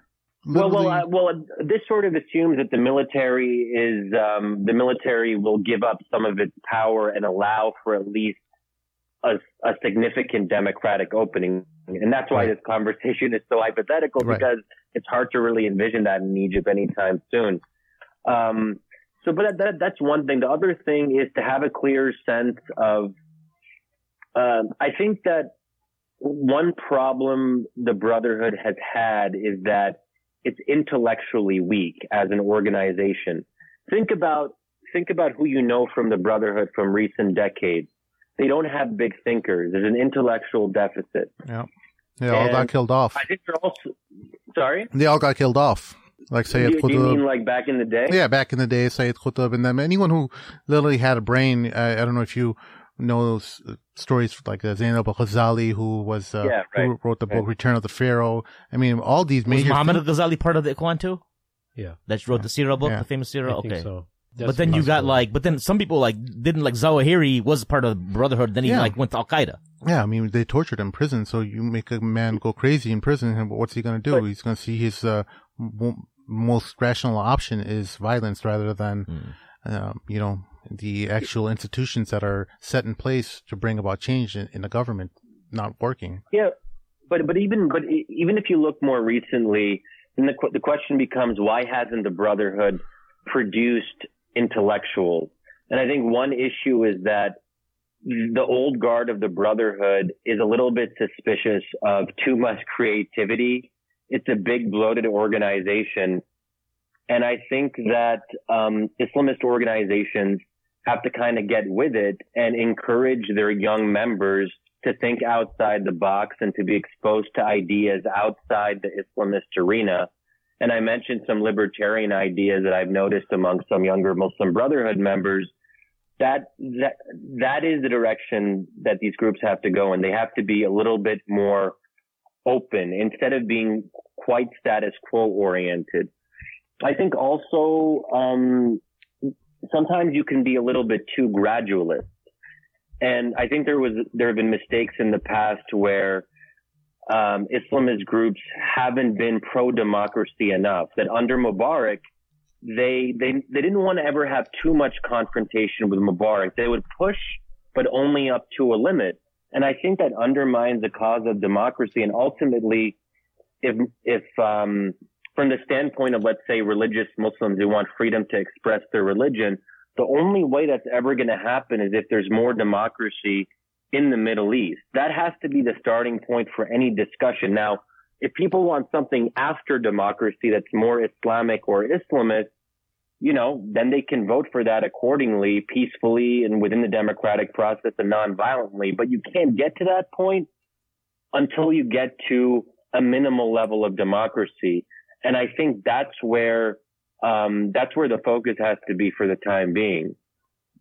A, a lot of what I've learned is um, just reading through history and, and you know reading through the French Revolution and, and the lessons that a lot of countries took away from it is that you know as long as you take care of the basic needs of people, they're not going to revolt. They're not going to they're not going to take um trying to take power and as long as and I hate to say it, I mean I think Islamists don't have much of a future until like those conditions take place. You, you have to not be able to provide for the needs of the people. People have to be starving. You know, they have to be brutally oppressed in these things to kind of actually take place. The right, But not only that, but the way the socioeconomic conditions have to be in place. Go ahead. Yeah, sorry to cut you off, man, but I'm saying that the way things are now, people have kind of given up on the whole Islamic sentiment of or I- Islamist coming into power and being responsible for being the rulers. They kind of gave up on that after Muhammad Morsi thing and Sisi and at least in Egypt, I think. And, and you can correct me if I'm wrong, brother Shadi. But the other thing I think that we have to think about is that you mentioned something very interesting about we need to at least build a bit of a democratic arena in order for people to discuss their ideas. But as you mentioned, as you said that it's something very hypothetical, right? And I think that's where the dilemma lies, is that in the near future, it doesn't seem like there won't be any resistance. There's always going to be resistance because in a Muslim majority country where people, the, the majority uh, or, or a decent amount of people may have some traditional values, whether they're cultural or religious. But to some countries, or a lot of people of a country, the culture equals religion, right? And when you try to change uh, something from more, uh, how, should I say this? If you want to, if you want to bring it, because to them, if you say democracy, it means you're taking more Islam away from them, right? And what happens is that there becomes a revolt again, and there becomes fighting again, there becomes infighting again. So the situation here that someone has to like, I'm just thinking out loudly, is that is there ever going to be a situation where this can happen, where people are going to come down and be totally calm about giving up their values, or is this the inevitable, you know, uh, wheel that's going to continue and is kind of expected to be that way? So um, Muslims that are surrounding, you know, the uh, and the the the Israeli Palestinian area that they can't really become too powerful and too strong, right? It's like sometimes I'm not trying to be conspiracy theorist, but it seems like there's a lot of busy work happening with the Muslims for them not to actually, you know, take matters into their own hands. Do you understand what I'm saying? Yeah, Does that make any sense? There, there are international there there are international pressures, and and you know I think we all know that Western powers would prefer that Islamists don't win elections. Of course. They would That- prefer. So I think we know that, but um, and I'm not like, putting the blame. to- I'm not sorry to cut you off. I'm not putting the blame on Western powers because that would that would just it's it's at the end it's all if Muslims want an Islamic government that's the Muslims' fault if they're not if they're not able to attain it, right? That that's we could Yeah. talk about historical but things. so. But the reason why I'm mentioning that is it's kind of like there these these issues are always going to remain because if they didn't remain, then quote unquote Islamists, and I'm using that loosely, are going to get what they want, right? Well, so this is why I think for de- for democracy to work in many Muslim majority contexts, there has to be room for Islam's role in public life. Otherwise, it's not going to be democratic because in many of these countries, you have Islamist parties that are either um, quite popular or maybe they're the second or third largest party. So they have to be, they have to have the right to participate in a democratic process. And if you don't let them win or if you don't let them hold power if they earn it through legitimately through through elections, then it can't claim to be democratic. So in that sense, democracy in the fullest sense of the word would accommodate um, Islamist ideas um, as long as those ideas are expressed again peacefully and within the constitution and so on in whatever country it happens to be. And that's what I'm trying to say um, to Western audiences is that you might hate Islamists. No one is asking you to agree with Islamists ideologically. But if you do believe in democracy, then you do have to believe, then you have to accept that people who you might not like will be voted into power. And luckily, that's an easier argument to make to Americans and Europeans now because we're dealing with our own version of this. But, there are but, many Sha- Sha- Americans. yeah, Shadi, Yeah. he- he- here's the main thing though. It's from the way you're describing the Muslim Brotherhood, they're not much of a threat. The West really just cares about a business partner.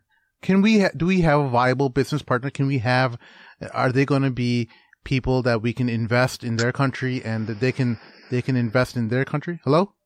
Do we still have you? Hey guys, can you hear me? Sorry, my air my AirPods died, but can you hear me through the Yeah. main Yeah. speaker? Yeah, we got Yeah. Yeah, it's better. Actually, it sounds clear. It actually sounds clear. yeah. It sounded like you took a whiff of a blunt. Oh my! so like, trans- I was like, what the heck was that? Sounds like an electronic These these cigarette. mad looks, man. I need to take. I need to get high. All right. So I, your, I think your question was about is the Muslim the Muslim Brotherhood's not really a threat. Yeah, the, the Muslim Brotherhood and Islamists in general, as you describe in the book, they're not really, I mean, they're not going to be stopping American businesses or, or European Union businesses to invest in their country or, you know, uh, they're, they're not going to be difficult the to work most they'll with. do is a boycott. If Why not just happens. let them, you know, why not let them just do their thing? And, you know, as long as you're a, a viable trading partner, at the end of the day, money is, is what matters, right? And to, uh, countries all around the world is, uh, can I do business with this person? Can I, um, send them, uh, weapons and whatever else that I'm exporting to, uh, the Muslim world? Will they still buy it? Well, I- That's a, so that's a good point, and especially if you look at say Saudi Arabia, which is um, which has been pretty theocratic for a while. yeah, like the window dressing is there. that's not a deal breaker for Yeah. us to have a government that is um, that implements aspects of Sharia and so on. Whatever else you think about the Saudis, they do. Impl- you know, there is there is a theocratic element there.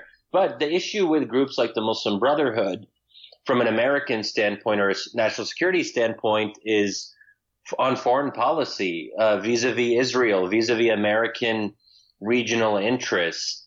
Um, will they play ball? Are they going to be disruptors? I think that it becomes more a question of interests. Um, I thought I thought it was more of like just maintain the status quo as long as you can, and it seems like that's what Saudi Arabia is really looking for. Like, hey, don't people don't change stuff. Al Jazeera, you shut down. Let's make it the way it was in the 1970s. Is that accurate? That's oh yeah, that's the other part of it too. That we're Saudi Arabia is a close ally of ours, again for better or worse. Yeah. And they're as anti-brotherhood as you can get. I mean, the funny thing is that Muslims are more anti-brotherhood or anti-Nahda or any of these any of these groups, oftentimes more than the U.S. is. I mean, no one is more anti-brotherhood than the UAE. Right. And then there is this question of how deferential should we be to our allies in the UAE or Saudi Arabia and so on. So I think there's a lot of geopolitical issues that complicate it. That said, I do think that otherwise well-meaning Americans, they're just instinctively uncomfortable with religious parties, especially a religious party that's Islamic, because they, they're just not on the same page. It feels foreign. It feels like it's a little bit too different than what people are used to. So I think that does enter, enter into the perception. There is a bias there. I mean, generally speaking, American policymakers are more comfortable with people who are like them. Like when they're having these bilateral, bilateral meetings, someone who is more liberal oriented, more westernized, you know, speaks English really well. Although there are obviously Islamists who speak good English, but generally, but there, there is a kind of affinity if you're talking to people who are more secular or more quote unquote liberal. Yeah. Yeah, it's kind of like I was. I think it was a forum uh that Brookings actually put on. I was listening, watching it on YouTube. Um, I think it was was Thomas Friedman. Maybe he was talking about Mohammed bin Salman. Yeah, and right. you know, and it was am I was he the right person? And and he was kind. Of, it was more positive, like because of his. Well, we don't. It's like we don't know yet, but the trend seems to be going in a more liberal outlook. Even though, like a lot of people would complain about, well, he's also imprisoning people or he just, but it, from the, from the other vantage point is like, well, he just slammed down on corruption. What I found really interesting though is like some of my Muslim friends who I would consider to be more liberal, but just, they've always been anti-Saudi. So even though Salman is like, for example, I just, I don't know if this is true or not. He said something about like, he's allowing women to dress much more loosely and he's, now he's using that as being critical, even though his own wife doesn't even wear hijab, right? But it's more like an anti-Saudi thing that is just carrying over from like previous like regimes, right? Um, I, I just thought, I, I, and with that being said, I'd like to get your thoughts on where do you think uh, Saudi Arabia is heading, um, and how that affects like, you know, both the West and also Muslims from a both, like maybe who are, who don't care as much, but also Muslims who are maybe more practicing. I know you alluded to earlier how like practicing religious Muslims in Turkey would be pro Erdogan, for example. How do you see that shaking out for uh, the Saudis? I'm just thinking about the best way to answer it because, I, well, one thing is I don't have a good sense of what religious Muslims think about Saudi Arabia. I, I, I remember there have been times where I've been critical of Saudi Arabia back in the day, and someone would be like, well, they're the custodian of the two holy mosques, and this is where we go for Umrah. Like, don't be too critical of them, Shadi. I don't think you hear that as much anymore because there's a sense that um, with the new Saudi leadership, they're going in a bit of a different direction. I think the biggest issue with Saudi Arabia is that they're just pretty authoritarian. And putting aside how they view Islam, um, they also promote authoritarianism abroad. They also are involved in a destructive war in Yemen. So, um, so I think that you have to look at the full picture and who supported the coup in Egypt in 2013, which was anti-democratic, obviously, then um, Saudi Arabia was very involved in kind of stoking sentiment um, against Morsi because they saw Morsi as a threat to their regional interests. Saudi Arabia is not willing to compromise on Iran. I'm not. A, I'm no fan of Iran, but Saudi Arabia has a pretty maximalist approach to Iran and its nuclear program. And that's one reason they get along with Donald Trump. So I think these are all things that have to be brought up and we should be careful not to fall into this thing. Well, oh, uh, women are, are having more rights. I think there are positive developments in Saudi Arabia. I think it is positive that women can now drive, but Saudi Arabia under MBS is also becoming more authoritarian and is cracking down more aggressively on dissent. So we can't we can't let the PR drive us too much because there's other very troubling things happening now, both inside of Saudi Arabia and also in Saudi Arabia's foreign policy.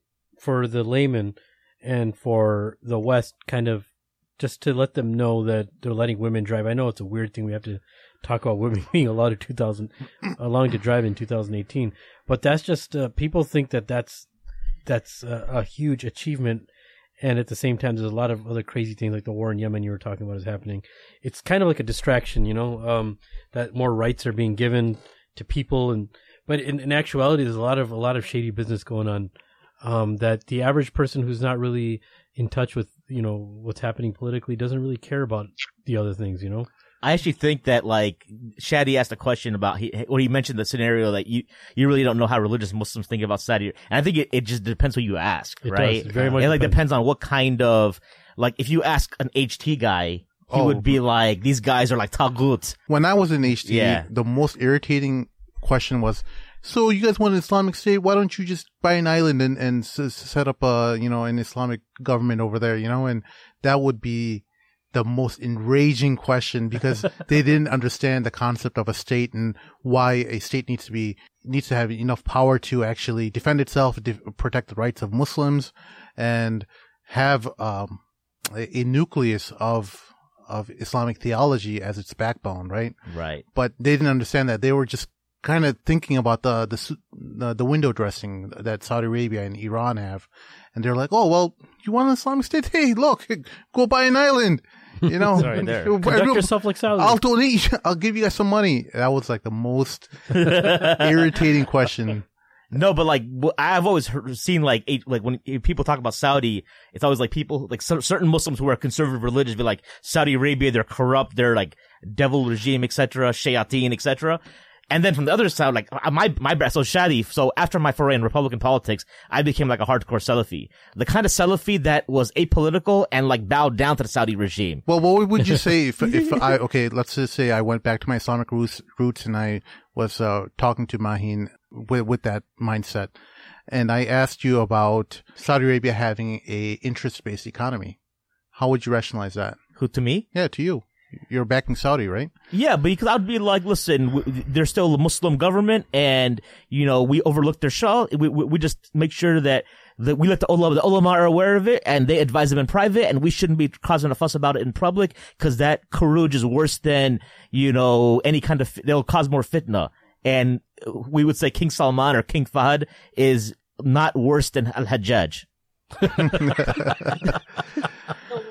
So I do think there is this this uh, in my view unfortunate strain in the Islamic tradition which is quite deferential to authoritarian rulers. In the interest of stability of avoiding chaos or fitna that as long as they're Muslim that you just kind of have to you, you kind of have to go along with it and accept that they're repressive or whatever. And this is where I think this the strain of Salafism that you're referring to which is still very much there, Salafis who are more quote unquote quietist, and at least Saudi Arabia is somewhat supportive of Salafism abroad, so they're down with that. Yeah, and I, I think I would respond to Mahin as uh, you know you're being a government stooge. That's that's what a government stooge would say.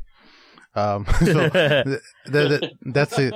That that's what the rhetoric was back then when we were young. Um, you know, Mahin was into Salafism, I was into Islamism, and you know everyone was doing the thing. Sheikh Amir went to go study uh, at Al Azhar around that time. Um, but, but that that's the, the that was kind of the fervor where we were debating ideas and. Now we kind of like, uh, we're older, we got kids. Well, th- th- there's still cats like that in Germantown. Go back to Philly, go to Germantown. You know, you'll Yeah. you'll still you'll still roll up in there and uh see like it was really crazy because you have African American people talking about African American converts talking about allegiance to Amir al-Mu'mineen uh, Malik Salman. Wow. Wait, are you seriously? I'm s- I'm dead I'm dead serious. Oh, this is Germantown he's talking about. Yeah. Yeah, this is like if you if you go to Germantown, go to like uh uh go to Masjid Sunnat Nabawiyah. Uh, Rashid and I actually paid a visit there just to like check it out, and uh it was uh That's Rashid Dar we did an episode with. Uh, by the way, for the listeners, Rashid Dar, who we did an episode with, do you remember what episode number that was? episode eighty. Episode 80. He, uh, used to work with, uh, Shadi Hamid as well. So, uh, Yeah, just a little Richard interesting was, uh, he, he was my uh, research assistant for a while, and he, he's great. And we co-authored a bunch of pieces together. yeah. Uh, so he's actually, I think, the first person who mentioned Mad Mamluks to me. Yeah. And now it's just spreading like wildfire. Everybody's talking about it now. Oh man, it's so humbling. Like we we're just a bunch of idiots, kind of talking and uh, shooting the bleep, and you know we don't really, we're not really scholars in anything. We're kind of jack of all trades. We love Except Sheikh. Amir, he's an alama. Yeah, he he kind of gave us the credibility we, we needed because, or else people would have just said these guys are idiots and kind of. And even that, he's a loser on top of all that. So No, we're, no. we're actually, you're probably regretting that you actually had to come and talk to us, right? No, no.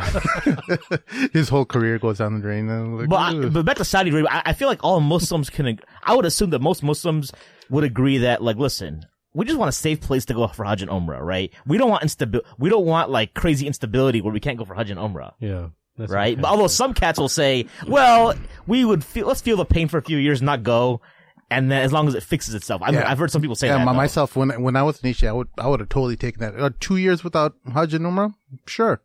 If if if that if that allowed the next hundred years of of uh, Islamic governance, I would take that in a heartbeat. Yeah.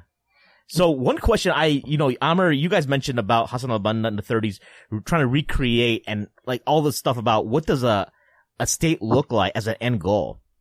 But like, you're only a generation removed from the Ottoman Empire at that time, right? Couldn't you just look back, like talk to people who were involved in the Ottoman Empire and be like, what did y'all do? Like, or at least reverse engineered it?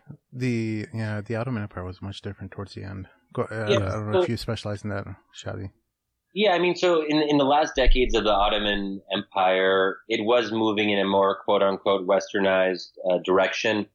I think something that um, so I think one big problem is when you start to codify Islamic law. Islamic law is not meant to be codified, and by that I mean, and I always and I get this question a lot from Americans who aren't familiar with Islam: is what is Sharia and where do we find it? the point of Sharia is that you can't find it anywhere. It's not in a book. Um, it's not written down in statutes and provisions. And, and I think there's the Western conception of law is that you read, you can read it somewhere and, um, it's clear. Um, but as you, as, as you guys know, the Islamic tradition evolves in a much more organic way. And, um, Islamic law is contained in, you know, uh, hundreds of thousands, if not millions of commentaries and um, you know ver- books by different scholars who are talking about different regions and their ideas might apply to certain regions but not to others. But the, the Ottoman Empire in its in its final decades moves in this direction of codifying law. And I think that that is you know by itself a bit of a concerning thing. And this is actually I think a problem that a lot of Islamists have. They talk about the application of Islamic law and they're thinking about Islamic law in a more Western way, that it's something that is clear that you can apply. so there's i just want to uh, just chime in a little bit. I understand where, what you're talking about but i've heard mention i've heard uh, many individuals like Reza Aslan himself say that you know where's sharia it can't be found so there's and i know what you're trying to say what the the the mindset that you're trying to relay is the following that when the time changes for instance 2018 the way we applied a rule or a regulation from the text, whether it be the Quran or the Sunnah, the variation may change in 2018, right? Now, what do I mean by that? So, in the previous generations, I, I know I'm probably just singing to the choir, but just for the benefit of the listeners, when after the generation, during the generation of the Sahaba, when Muhammad had, you know, basically uh, handpicked, for instance, Abdullah ibn Mas'ud and the Hanafis take from Abdullah ibn Mas'ud, Abdullah ibn Umar, who the Malikis take from Abdullah ibn Umar, Abdullah ibn Abbas, who kind of the Shafi'is and uh, Hanbalis, and they all kind of take from each other. They were able, they fit a system of extrapolating rules and uh, and and and legal dicta from the Quran and the Sunnah itself, and they document it down in in covers. Right now, when people say that you can't find Sharia anywhere, you know that's actually not true. Is because that's what actually the madhab of Imam Hanifa is. Right? It's all the documentation. Right after Salah, Zakat, Som, and Hajj, the first chapter is what buying and selling different types of contracts. After that, you'll have, for instance, inheritance, how you're supposed to inherit it. Judge, how the judge is supposed to conduct himself. How the criminal himself, what type of criminals are there? How many types? Now, yes, there may be four different types of legal dicta that's extrapolated from the Quran and the Sunnah, which is what we refer to as fiqh. Right?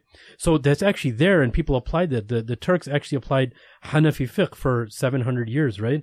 The Egyptian government, even until now, applies in their in their legality in their courtrooms Hanafi except for like four articles that they have basically taken out and they utilize something you know something more contemporary. So to be quite yeah, so so what what I mean by all of this is that that's actually what fiqh is, right? Fiqh is actually what people want implemented of what how people like the tabi'in understood from the sahaba. Now, are there certain things that are subject to change in our in our in our century? Of course, but the core of all of those things in the Sharia, right, are there. Now, there's another misconception. I'm not saying from yourself, but sometimes our listeners of what the Sharia actually is. Well, there's three things that make up the Sharia.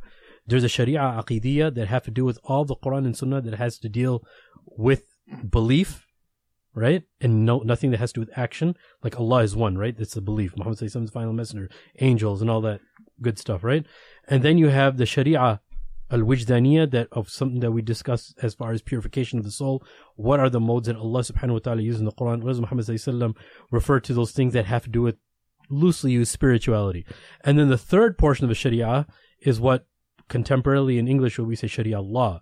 The 500 some verses that have to do with fiqh, which all the fiqh madhabs are based off of, and all the hadith that actually explain all the legality behind that. So that documentation is put down from the first generation. Next generation works with it, tries to be critical of it, and comes down and comes down until it's bound between books. And judges have been using it, governments have been using it, khalifas have been using it, kings have been using it. For God's sake, Hosni Mubarak government was using that in their courtrooms, right? So it's actually there right? The Sharia is actually documented there. Now, are there different ways of understanding the Sharia? Of course, right? But because of the Turks, um, the majority of the Ummah was applying in their courtrooms Hanafi fiqh, which is a, a, an understanding of the Sharia, right? Yeah, so I, I totally agree, and I would just maybe um, to clarify what I was saying earlier that not that you can't find Sharia, but you can you can find it in one place. There's no kind of ready-made version. That said, of course, if you decide to be, uh, a, you know, part of a madhab, if you're a Hanafi, then you can figure out what the what the Hanafi ijma or consensus is on X, Y, and Z issues. But part of the issue now is that most Muslims do not, in any kind of explicit or conscious way, belong to a madhab. So it becomes difficult or to, for or a school of law. Um, no, that, they could uh, find it, right? They just don't know how to follow it, but they can find it. It's there. It's readily available through the madhabs, but it's still there. They can I, find. I think what Shadi's talking about though also is, like, correct me if I'm wrong, like in a, in an American context, there's not something like the Constitution, right? Yeah. Right. That's I think that's the point he's trying to make. It, there isn't like a constitution, like even the Maliki school. There isn't like one book. There might be a Exactly. couple books you might start with, but like there isn't like a list of like I just can't walk in and be like I want to be a Maliki and then Yeah, what book do I read to be Sharia uh, literate? well, you would start off. Well, so Sharia. So I guess, I guess what we're we have to define what we mean here, right? What, so what the, the way that a lot of people, at least in America, envision Sharia is, is that there's a Sharia constitution that they're going to look up, they're going to find some scroll that they'll find in uh, Gandalf's library, right? and they're going to open that up and they'll be like, ah, this is the, the hidden stuff that the Muslims were talking about. And So are you talking? So when you're talking about Sharia again, I want to know because I think we're we're uh, having an issue with term terminology here. When we're saying Sharia, are we talking about something like the Bill of Rights? Are we talking? What are we talking? that's about? what they're thinking. They're thinking about they're, they're thinking about like a document like Constitution or Bill of Rights, where it's like Second Amendment, uh, chop hands when this happens, uh, cut heads when this happens. I mean, that's Yeah, there. you know what I'm saying? Stone That's when this there, happened, but there's right. different madhab that have discussed Right, it. right, But, but they've it- documented all of that. yeah, yeah, no, but- but, there's no constitution like uh, in terms of this is what we've all agreed on. Yeah. And this is how everything is going to be implemented. It's not about what all of us have agreed on, but every Islamic entity, whether it's the Abbasis or the Uthmanis, they all had it in their own writing based on their madhab. they had, they had their own Islamic, uh, Sharia constitution. Of course. Okay. What, that's what fiqh is. But, Well- but here, here's here's a problem. So let's take for let's take something that we, we know is in the Quran that you, you just mentioned, cutting off the hands of thieves. Right. Now, um, to use a controversial example, Right. now, there is a there, there is a historical ijma on those kinds of things, and but the problem becomes so I personally don't believe that those punishments should be applied any longer, even if the conditions are met. And obviously, historically speaking, there are a lot of conditions that would that that you would have to meet before certain punishments could be Of course. and the issue now is that we're in a time, and we have to historic. Well, maybe this is this is where I think a lot of the challenges is challenges come. There are many American Muslims, but also Muslims more generally, who um, who are willing to historicize certain punishments as no longer being applicable. So when someone says Sharia says that you have to cut off the hands of thieves, I, as an individual Muslim, can say that's not that's not. I don't I don't think that's what Sharia says. Then we have a problem. So we have a decentralization of authority. And we have more Muslims who are willing to say, well, just because there was a Hanafi ijma on apostasy, I'm not exactly sure what the what the Hanafi position is exactly on apostasy, but I assume it's pretty punitive. You know, a lot of people aren't down uh, aren't down with that, so to speak. Yeah. So, uh, so okay. Now I know what direction that this is going. So, what, when it comes, and I know that we're not going to elaborate too much on this, but you know, that's where the the individual who's responsible, whether you call him the president, whether you call him the Khalifa, or even the judges themselves, based on that time and place, this is what we're talking about, is who are the people that can null those certain uh, uh, rulings and replace it. There's certain things that are replaceable and certain things that are irreplaceable, right? Usually when it comes to belief, there's not, you can't really replace that. You can't, if you're trying to distinguish yourself by being an Islamic government, you can't say Allah is no longer your creator and the, the sentiment behind our government is going to run behind that. Then that's no longer an Islamic government, right? But then there's certain things that have to do with legality, which are subject to change, right? And I think that's more along the lines of what you're talking about, possibly, Exactly. is that these things are, is, uh, comes up to the hakim at this point, the ruler at this time, to rule out certain things, right? Or uh, keep certain things based on the the atmosphere and how bad people may need something or how bad they don't need something, right? Yeah, and there's also, I mean, um, and obviously people can disagree about how far to take this, but there's a, there's, I mean, in practice there is a workaround in Islamic law. It's Yeah. you can you can use maslaha arguments, in other words, arguments for the public interest Of course. to get around certain things. I mean, that's what the Brotherhood does on interest, Oh yeah, and why the Brotherhood and the moon sighting, oh my and god. a whole lot of other things that us HTs continue, did- made continue. fun We don't them want you to lose track, brother. Go ahead. Keep going. That was If just a really want- distraction. if you really want an IMF loan, there's a way to justify an IMF loan. Yeah. Yeah, and that's that's one of the the things that uh, everyone actually kind of joked about Ikhwan about that they use maslaha a little bit too liberally, and Yeah. that uh, they kind of uh, got carried away with it. Even just I think a lot of people who are um, realizing or see some of the effect that Ikhwan had in America regarding maslaha is like things like calculations in, in, in terms of moon sighting that you know a lot of Muslims don't subscribe to calculations, uh, and there are a whole lot that do. And I think this whole concept was kind of made popular by Ikhwan, right? Well, Sheikh in light of that, I'm seems sure like who made it though. popular, to be honest with you. You don't think so? No, I don't know who made it popular. To be I honest, mean, with I, in terms of in terms of the Ikhwan's influence, and now no, no one really identifies themselves as Muslim Brotherhood in America in terms of their um in terms of like ISNA and ICNA and all these major fiqh councils that have kind of propped up, but there the the ideas were kind of flowed down to the immigrants over here, right? Hmm, Through- I, I see what you mean. Everyone kind major of has their Ikhwani scholars, kind of like backbone of Ikhwan, yeah, Well, I mean, wouldn't you say like uh, major Ikhwani scholars uh, made those ideas popular at least? Well, they also say that like people, the Muslim Brotherhood, like ISNA, MSA National, these organizations are all offshoots of like Islamist. It's like basically the, the immigrants that came That's what over. Pamela Geller says. So also Salafis No, too. but, Abu there are- Khadija but, says that but, too. Oh, yeah. but no, but we have to be we have to be straightforward. So the way Pam, Pamela Geller talks about it and we talk about it is different, right? A lot of these groups actually were started by by those individuals who had an Ikhwan training or Ikhwan mindset when they came to the states, right? Right. ISNA, MSA, I mean YM is Jamaat Islami basically, right? Right. ICNA is Jamaat. Is, I mean, it's not a secret. Everybody knows that, Yeah. right? I'm In not terms of the original founders. yeah, I'm not saying that. I'm not saying something that's confidential or a Yeah. top secret. Everybody knows that. Yeah, the I don't, moon sighting thing. I don't know if they're the ones who started that. But but I think that the issue is that like, what you kind of alluded thing. to is that the whole like Ikhwan coming up with this masla, they're okay, they're loosely following maslaha. You know, they probably had scholars that said, okay, sure, you can do that. But then other people would be like, oh, our scholars say y'all are sellouts. And so like with that, the greater theme is like, so how can you even like I mean, I know a lot of listeners had this question to us was like, in spite of all these differences, do you think that this is the Shadi? Do you think that like a, a modern day caliphate's a pipe dream now because we can't even agree on like structure, right? Everyone's got their own idea of what the right approach is, and because Islam is so decentralized, there isn't like one. We don't have like the Pope, right? Yeah, so a caliphate, you know, requires a central figure to some extent. Even if the caliph, the caliph himself is relatively weak, and there are regional governors historically and all that. I mean, I, I you know, it's just very hard to have that level of uniformity. Um, so I, I'm not even talking from a normative standpoint, just on what is realistically possible.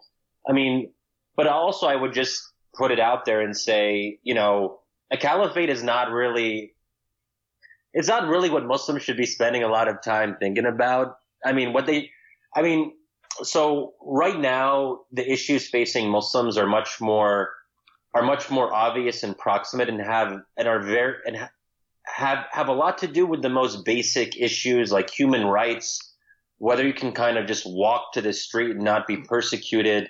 I mean, we're, but who you know, else? Who else is going to secure the rights of Muslims, like in Burma and Palestine and you know Yemen, where uh, you know? I think what you're saying is we got problems in America that we can't even. No, but I'm well. Right? I, I, I, can understand where Shadi's coming from in terms of American Muslims, right? But yeah. in terms of the priorities of the global Muslim world, right? Yeah, uh, and I understand you, what Shadi's saying in terms of what our list of priorities is, but um, in terms of what our when you're thinking globally, and you well, remember that one thing Sheikh Ahmed would always say? He'd say, "Think locally, work globally." yeah, work locally. Think think globally, work locally. Yeah. yeah. So I mean, in terms of that, I'm kind of thinking, yes, Shadi's right in terms of our immediate concerns, like just are the injustices around us, right? In terms of what's going on at the border in at Mexico and and uh, you know the different injustices that are happening throughout the country. Yes, of course, I, I totally agree with you. But in terms of our Islamic identity, how or what else would protect our interests is my question. What, yeah. well, because every state right now is you know, they're looking out for themselves. Saudi Arabia's looking out for themselves. They're kind of, they're building an island around Qatar right now. you know? that. They're, they're, well, that's the most ridiculous idea, you know? the idea of a country just making one, another country a sovereign nation. Hey, guess what? You're an island now. and, and guess what? It's going to be a canal that we're going to tax everyone who goes through this, and you're not going to get a penny of those taxes either. That's that is. yeah. But here's the thing. I mean, so one thing is that you can't undo the nation state. And I, I, think from just, regardless of what, what some Muslims think is ideal, um, the nation state is a reality. And to undo these realities would require, first of all, a lot of time and effort, but also, unfortunately, it would probably require violence. And so I, I think we just have to be realistic that the nation state is going to be with us. Now, there can be modifications to the nation state model um, and I think a more realistic way of talking about Muslim unity is like something again like the EU. If Muslims want to get together in different Muslim majority countries, um, they they um, they find a way to give more power to a transnational organization like the EU on say monetary policy, on setting the currency and things like that. But this idea that you could truly have something resembling the old caliphate I, I just, I just don't know.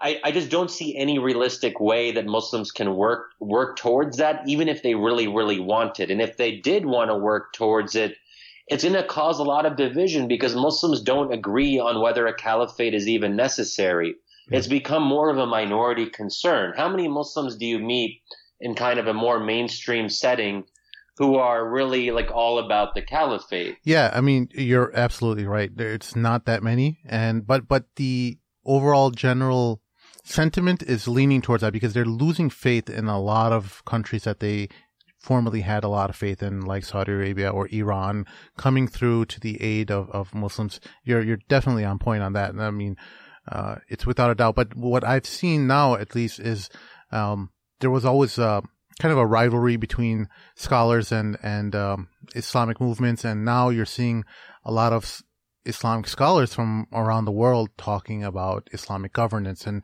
it's no longer become something that's a taboo subject.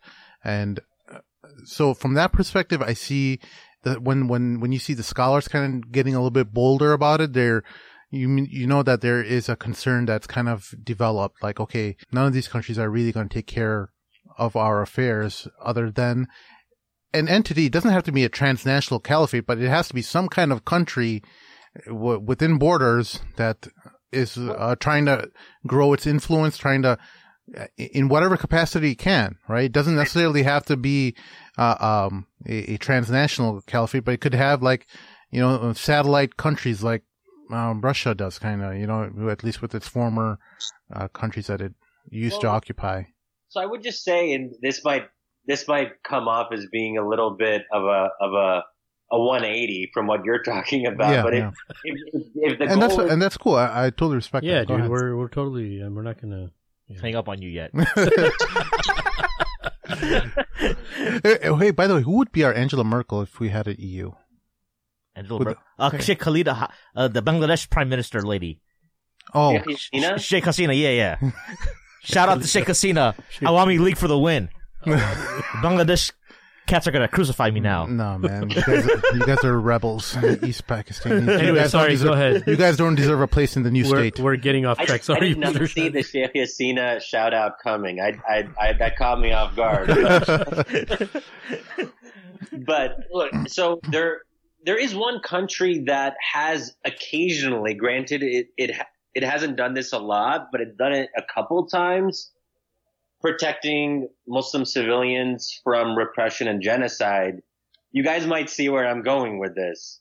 There is one country that does have the ability to use force. And if they used force in a more appropriate way, then there, there could be movement in this direction. And you're talking about Turkey? America? the U.S. Uh, oh, yeah. oh, oh you're, I thought you were talking about Muslim countries. Yeah. Okay. well, no, but but if the goal is really to okay, a bunch of Muslims are being slaughtered, and there isn't a there isn't realistically a Muslim country that's going to do anything about it. And this is precisely what happened in Libya. It happened in Bosnia. It happened in Kosovo. Yeah, absolutely. I would argue to some extent it happened in Kuwait. I, I think that Saddam trying to erase the Kuwaiti state was unacceptable, and I think the U.S. was right to try to stop that.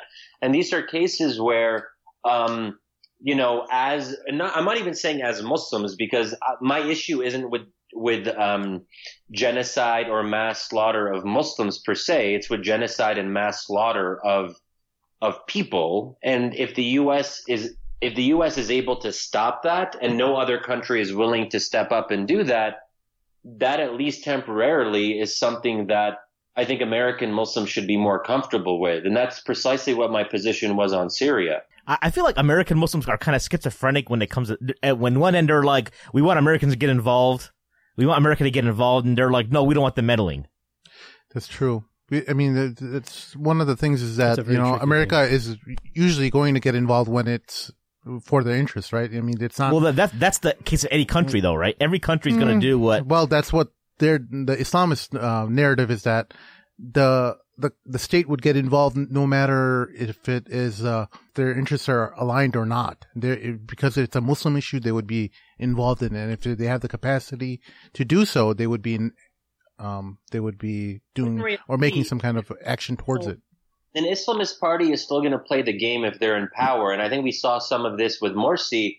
And this is this was a criticism from the Syrian Muslim Brotherhood in 2012, 2013 to the Egyptian Brotherhood. They're like, hey, you guys are in power now. Why aren't you doing more to support the Syrian revolution? Mm. Instead, you're kind of inching up a little bit to Iran and trying to establish relations with them. And Iran is the very country that is supporting the mass killing of Syrian civilians. So I think that you can see examples of how even countries that take or, or parties or movements that take very seriously this idea that they represent in some way the Muslim Ummah, at the end of the day, interests are going to play a very major role. Look at Iran. Um, Iran has Iran claims to be an Islamic uh, republic, but when you look at their foreign policy, doesn't look very Islamic that that's that's exactly. I mean, you're you're really just making me remember back to when I was young in, in part movements. Just exactly why I would discredit all these other countries and why um, we should ever look to them for any kind of solution. Uh, even the Muslim Brotherhood, just um, I think they when Morsi got into power, he was trying to engage with Saudi Arabia, and Saudi Arabia was you know kind of smiling at them while holding a, a, knife behind their back and saying, you know, yeah, yeah, Morsi, we love you. Welcome to, you know, welcome to uh, the new Egypt, and um, we're we're here to support you, and uh, we'll give you some money as well. And then, uh, while with their other hand, they were funneling uh, or sending advice to Sisi to, you know, overthrow him. Yeah, my my former and current self would probably still just to think that it's all a waste of time. Just just worry about like praying and like reading Quran and like no, you, are gonna be dead in sixty years anyways. That that's kind of understandable, dude. Because people who can't analyze, even they're like elites that can actually track every analysis that's actually going on. A lot of times, the majority of the people don't really know their their main source is just Fox News or Al Jazeera or whatever, and they're gonna take everything and they're gonna think that's what's happening in the world, right? There's a lot more than is happening. So someone could definitely get fl- you know flustered and just you know aggravate and be like, you know what, I'm not even gonna deal with this dude. I have nothing to do with this. I'm just gonna leave it to the specialists.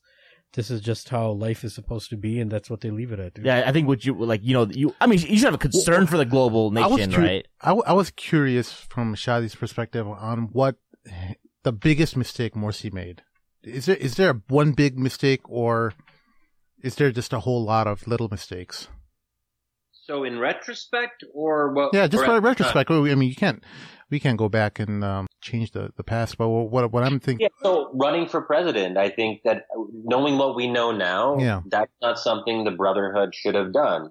Mm. Granted, at the time there were reasons that, um, there were legitimate reasons from the Brotherhood standpoint to run at the time. But what we know is that the Brotherhood was simply not prepared to govern a country as messed up and unwieldy as Egypt, especially when the military and, you know, other deep state elements were, were very powerful and influential. I don't think no yeah. one, anyone would have had a lot of trouble dealing with that. Um, yeah.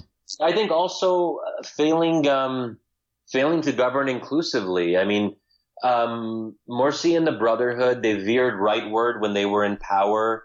They felt pressure from the Salafis on their right flank. They dismissed liberals and leftists as being irrelevant. They weren't able to build a stable pro-revolution coalition. Yeah. And the Salafis turned against them. And, um, in a very, in a very, I think, um, and, and the Salafis were never down with the kind of idea of, you know, a rev, you know, revolution or really focusing on democracy and, and all that. Um, I think, but if you go even, even if you go back further, if we're talking about the Egyptian, the Egyptian pro-democracy movement from day one, should they have left Tahrir Square on February 11th, 2011? Should they have allowed the military to manage the democratic transition? And knowing what we know historically about how, how incompetent and, and malevolent the Egyptian military has been, was it a good idea for them to be presiding over that process? And they're the ones who sowed a lot of the seeds of the polarization of divide and conquer and and um, playing one group group off the other. They did that masterfully.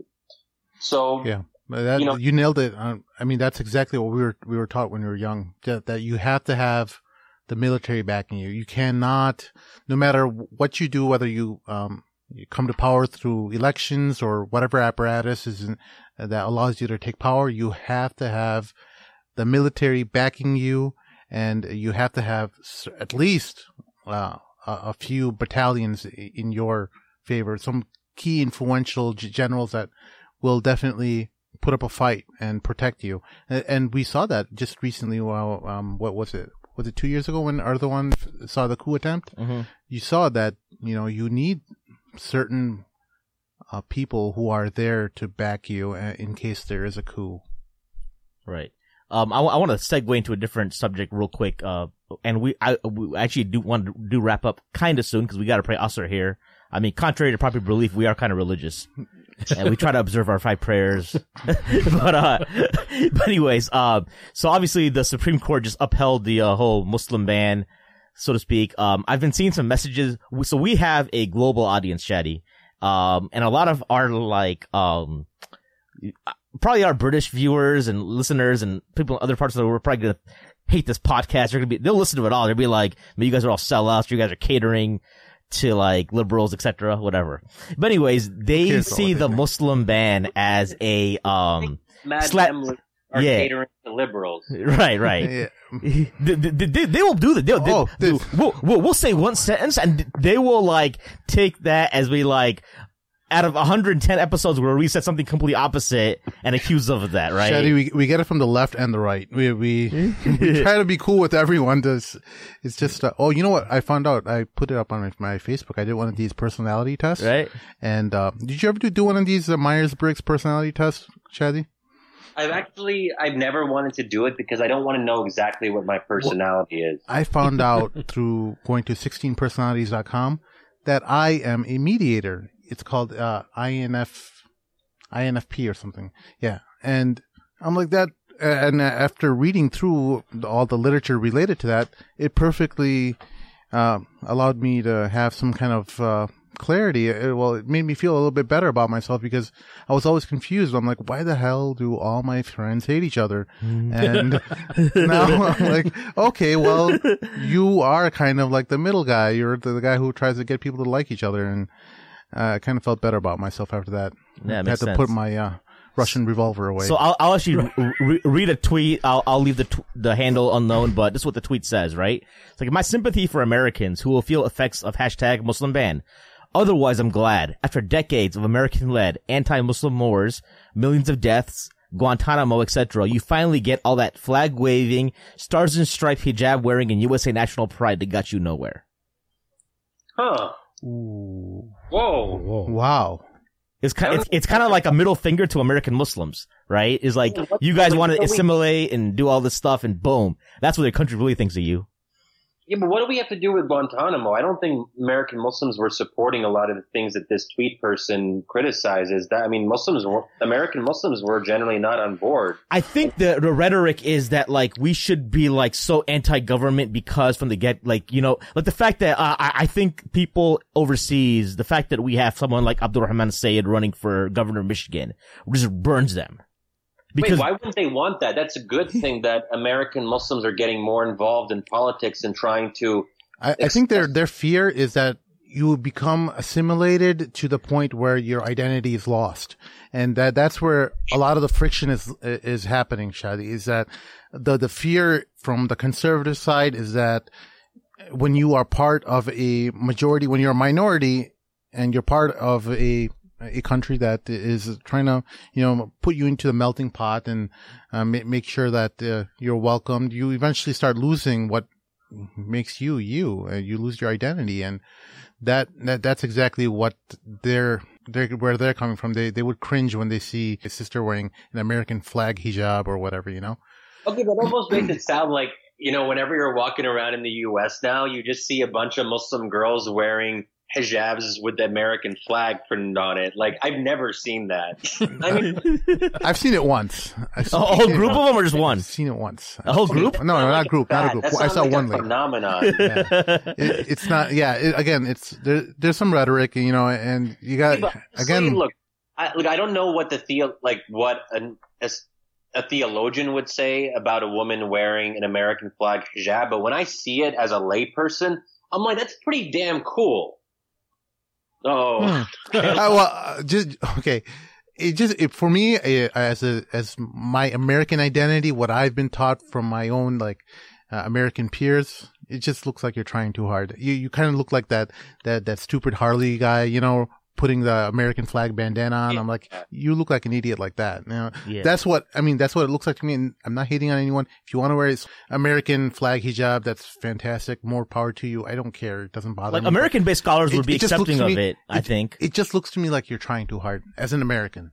I, I think the one thing though is like, why do you? I, I think a lot of folks would say we're just trying to we're we're we're just trying to like be accepted as like the whole Ben Affleck. Remember when Ben Affleck said like Muslims eat sandwiches too? Remember that? Yeah. No. And we're like, yo, that just like what the hell? Like that doesn't like that's not really a compliment because it doesn't make like So you're No, just trying to validate us as a human being. No, he was Yeah. trying to. No, he actually he wasn't trying to do that. What He- he, he was was- doing was he was trying to say, dude, they're just like you and me. Like we po- painted this boogeyman of them, mm-hmm. Yeah. and there's these, these animals of them. They're actually just like you and me. They have problems. They have bills. They have kids. They have to put to school and swimming class and gymnastics class. They eat sandwiches just like us too. I mean, they're just like us. That's what he meant. That's what he got trying to say. emotional and he couldn't Yeah. really He explain didn't his thought. I mean. I, I know Yeah. it came from a, from a good spot, but I think it, like Muslims, a lot of Muslims, at least overseas, like are completely critical of this kind of like very pro-American assimilated n- narrative. Yeah, would but- say that that's what you're kind of you, you, you're being satisfied with that kind of approach when they just they're just acknowledge you're in the negative and you're just now getting to zero. yeah, yeah, Yeah, That's the- inevitable. The, the idea was that every generation will lose a little bit of its identity. So if you are playing praying four out of fi- uh, out of five prayers, your your kids are going to pray three out of five, and then so on, and until you lose your identity completely. Would, just to counter that, I mean, I would say that um, one of the reasons that American Muslims are generally pretty pro-American, and all the polling I think shows this much more so than Muslims in Europe. We're proud to be American and openly so. That one of the reasons is the, the U um, the U.S. model, if you will, um, allows people to be both fully Muslim and fully American and not have to choose between dueling identities. Where let's say France, you can't really be fully Muslim and fully French. French culture sort of asks you to prioritize certain things over others. I mean, especially if you're a woman who wants to express her religion um, through, let's say, wearing the hijab. You know, the obvious, the obvious case. Um, and the U.S. historically is more accepting of public expressions of religion and religiosity. So, you know, if someone is practicing or someone has to kind of, you know, run into their office to pray during the day, that could be a major issue in, in France or other European countries. But I think here there is at least, for the most part, a tradition of people being like, well, yeah, this is my religious practice. I got, that's something that's important to me. I'm not going to push it on anyone, but it's still important to me. And that's, and that's where I think America is accommodating of that, just as America is accommodating of Christian evangelicals doing their thing or Orthodox Jews doing their thing, so on and so forth. So there is a kind of counter narrative that the American model is not asking Muslims to stop being Muslim, right? Yeah, I, and you know the, the the the dilemma with this is that Muslims, a lot of Muslims, especially the women, because they have to display it more if they wear hijab, is Muslims have been cornered. They feel like they've been cornered, especially after this new administration. So they they're trying to kind of remind people, hey, we're American too, right? That's that's the other dilemma that Muslims are facing. It's unfortunate they have to face that, but that's that's one thing. But as far as the ban is concerned, right? The uh, it's it's there's there's a few sides of the argument that are very interesting. The first thing is that it's not all Muslim countries, right? There's only a few Muslim countries amongst the few countries that are there, right? Yeah. And people are trying to make it like it's an all Muslim ban, first and foremost. The other side of the argument is, hey, listen, this country knows that it's meddled in different countries, in separate countries, in many countries. And obviously they know the result of that, and it did breed extre- uh, extremism. And there is a possibility people from these countries that what we began, they're going to come back over here. So it would be in our best interest to to not let or or stop immigration from these countries. Now, I'm not saying this is right and wrong. I'm not saying I agree with any of this, but do you sometimes think it's unfair when people say it's a complete Muslim ban? That's just factually not true. It's certainly not a complete Muslim ban. I mean, I don't have a huge problem. I mean, You have- Argentina's in there. Uh, who else is in there? Venezuela. yeah, but those were kind of added on afterwards. Yeah, they were. make It seemed less Muslimy. Yeah, So but no, I mean, how many thing, so- Muslim countries are in there? Three. I think it's I think it's six, Yeah. and then there's Venezuela, and North Korea. Are you sure? I think, think- it's six countries altogether. Uh, Wait, really? Or, or maybe ch- I we can mean, quickly can't- Google it. Yeah, Yeah, I think well, it's only some- three Muslim countries. Yeah. But here, so um, you know, I, I, I was disappointed. uh, I think, like like most American Muslims were with the rule, the Supreme Court ruling. That said, in in reading parts parts of the ruling, I do think there is an argument to be made that the American president has pretty wide ranging statutory authority when it comes to who can enter the country. So, from a from a kind of moral standpoint and a personal standpoint, I'm very disappointed. But legally, I, he's not doing anything wrong. So the the, the countries that are included. I think from a legal standpoint, there is a case to be made that the president, the American president, does have a lot of leeway in deciding who enters the country. I mean, no one has a right if they're not an American citizen to enter the U.S. So yeah, when people are comparing legally, it yeah. to um, the 1944 rule, uh, you know, ruling on Japanese Americans, that to me is not comparable because that was a violation of the fundamental rights of American citizens. That is not really what's happening here. So exactly. I think that we have to be careful about saying like this is the worst thing ever and it's comparable it's, to it's the worst. It's actually not, man. It's it's I know it it sucks, and I feel really bad for our brothers and sisters that have families that are banned. How many Muslim countries are in this? Uh, so there's uh, North Korea, Syria, Iran, Yemen, Libya, Somalia, and Venezuela. So there's five uh, Syria, yeah, Syria, Iran, Yemen, Libya. So five, but yeah, five countries. My yeah. bad. So five, right? But if, I mean, is is that is it? I know it's for the Muslim families here that have uh, roots, but as as a collective whole, as everybody, I feel like there's a there's a huge victim card being played here for some reason.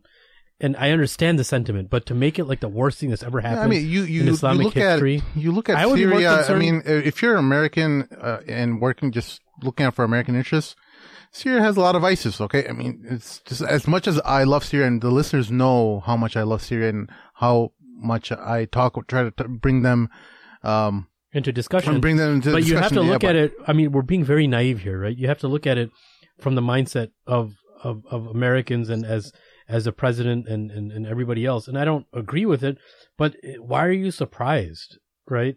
Why are you surprised? I am kind of more surprised about Iran being included. I, I, understand some of the the rhetoric that's kind of going back and forth, but just um, I guess that that might have been included because the ban, the embargo I, on I, might have been done to make Saudi Arabia, Saudi Arabia happy. That too, very true. Mm. Just to show. So, so, okay. He's so, like, where do I start? We're about to end, so you don't have to These start. guys are so dumb. why did why, I agree? Why do I always put myself in position with these knuckleheads? no, I actually share something. I'm I'm kind of torn about this, like you are. That's it. On on on, on Syria, the U.S. has has a strong capability to vet anyone who wants to come into the country. So, and I, and the issue with Syria is that now we're denying Syrian refugees. We should be doing much more to resettle Syrian refugees and not just letting Germany and other European countries bear the brunt. Um, the U.S. has a lot of ability to absorb uh, absorb refugees, and we haven't even come close to what we can do on that. So this idea that Syrians, some you know, Syrians are going to pay the price, or at least some Syrians are going to pay pay the price and not be able to enter the country as refugees. I mean, that is a that to me is a big problem. So I get this, you know, so so Syria to me is not justified. There shouldn't be a blanket ban, and we should we should there should be an allowance for refugees who are vetted. And, and there's nothing to me that I've seen that suggests that we can't vet aspiring, you know, aspiring Syrian refugees, and we don't have the security capability of determining who had an affiliation with ISIS. Yeah, I got you. I think a lot of, as a political scientist, I'd like to get because a lot of folks have this where they're making it seem like what Sheikh Amir was saying that they make it seem like it's like the worst thing. They're worried about not this ban itself. They're worrying about the uh, opening up the door and being a slippery slope and extending towards even U.S. citizen American Muslims who yeah, have been here maybe for generations. Sure, I get that concern that it institutionalizes anti-Muslim bigotry and it strengthens the or it encourages the anti-Muslim sentiments in, in Trump's base. So I, I see it more as problematic politically. But again, if we're talking about legal judgments and what a president can and can't do, I don't think we have as strong a ground to stand on. Maybe in the first, the first version of the Muslim ban or whatever you want to call it, that clearly had an anti-Muslim bias in, in its actual formulation because in that version, Christians could gain an exception. So if you were like a Syrian Christian, then maybe it wouldn't apply to you. But in the second and third versions, that was no longer part of it. So I think we also have to make distinctions between different versions of the ban. Now, the argument of the argument of people who still think the ban is terrible is that the intent is still there. That we know that Trump is driven by anti-Muslim intent, and we have to read the text of the Muslim uh, of of this travel ban in light of those previous comments. But then it becomes a legal issue of do you judge the text as text or do you try to divine the intent, the original intent behind the text? Yep. I see. So like, That- uh, yeah, that, that makes sense. So like, at the same time, couldn't like the next president just issue an executive order overturning it? Yeah. Right. So like, Yep. Sure. I mean, Trump isn't going to be in office maximum another six years. obviously I don't I don't like that decision, but I don't think we should be very surprised, right? And but that doesn't mean that people should just sit still if they they don't agree with something. But I think there's other modes that people can use to actually get their point across more. Somebody mentioned something to me really interesting. He was also a, a political scientist like yourself, and he said that you know it's a very very simple thing, but um, Muslims actually didn't give me if if they're in this situation now and they want to make the best of it, money talks, right? So what would you say to somebody who said, you know, if they really want some sway, Muslims should definitely get some, a lot of these organizations to get together and make some major campaign contributions or contributions to the presidency if they want something to be done, right?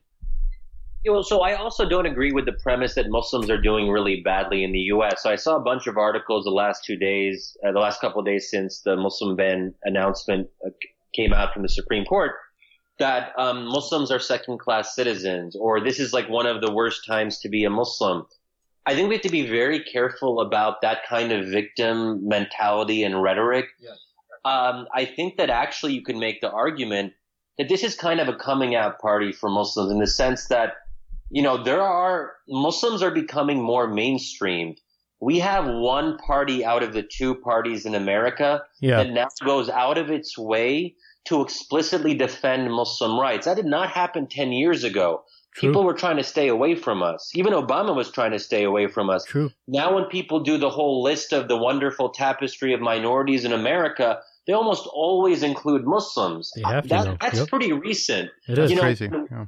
When the first draft of the Muslim ban happened in January 2017, and then you had a bunch of like or, ordinary Americans who were angry, angry about what Trump was doing. They were protesting at airports while Muslims were praying. So in other words, people weren't scared of Muslims praying in airports. They were cheering them on. This is this these are good developments where and now if you want to show that you're you don't like Trump, one of the best ways of doing that is to be pro-Muslim. I'm down with the Muslims. That's how I that's how I virtue signal. Yeah. So that's that's interesting to me. There's a bunch of TV shows now that have Muslim characters because everyone's always talking about us. Trump brought us into the mainstream. He started talking about his proposed Muslim ban in December 2015. Uh, You would look at the TV shows and the pundits and everyone would be talking about us. Yep. Obviously, that's not all great, but it means that people have to think about us as part of the American fabric. Like I said, you know, before, there's no such thing as negative publicity, man. And he did the most publicity. Donald Trump, and I still stay by my statement, in the past he- two years has drawn more publicity for Islam than any Muslim organization in the United States has ever done. That's an interesting argument. That's, yeah. I, Yeah. honestly, man, Yeah, at least you, knowing the curiosity of the American psyche, how how curious Americans in general are just of everything. yeah, It talks about you know how Obama once said the characteristic of America that no other country has is their ingenuity, and he he nailed it when he explained that. I mean, this is a something uh, our religion being brought to light has inspired so many people to want to you know go buy Qurans and buy uh um you know research Islam meet uh, meet a Muslim neighbor go Man. to their local mosque. We have so many people at my mosque that come to find out about us. And we live uh, our mosque is in pretty much the heart of uh, the Harvard of Bible universities which is Wheaton College. And there's at least a, a, a church on every block, and right in the smack dab in the middle of Wheaton, actually not in the middle, but kind of towards the outskirts, and they didn't accept us that much yet. But, but towards the outskirts of, of Wheaton is this little mosque uh, surrounded by at least three churches. Yeah, man. It's, I'm telling you, man, Islam has reached every household because of Donald Trump. And one thing I was thinking about the other day is like Gain Peace. They're doing Yeah. some amazing work. But their open mosque days have launched because of Donald Trump's presidency. If you think about it, that's Mm. they've been doing a lot of dawah, but they felt obliged to go out and speak out and bring invite people into the masjid, which no one was doing. The public, everyone's coming and Gain Peace is just going masjid by masjid, every community, Yeah, just this- to battle the rhetoric of Donald Trump. In, in spot, here's an here's an interesting kind of off kilter example. I'm only bringing it up because it's so it's a little bit I was a little bit surprised, but I think it also speaks to what we're talking about. So there's this show that I watch on HBO called Here and Now. Hmm. I think it's actually pretty good. But um, what's interesting is that there is a Muslim family and they're all basically main characters. Um, but but the um, one member of the family is get this um, a, tr- a pr- a transgender practicing Muslim who's like fasting and praying five times a day. what? And then there's like a whole debate about whether whether they should wear um, hijab because they're sort of transitioning. Oh boy, are you What- are you kidding? This I- I is swear this God, seems this like a- ludicrous.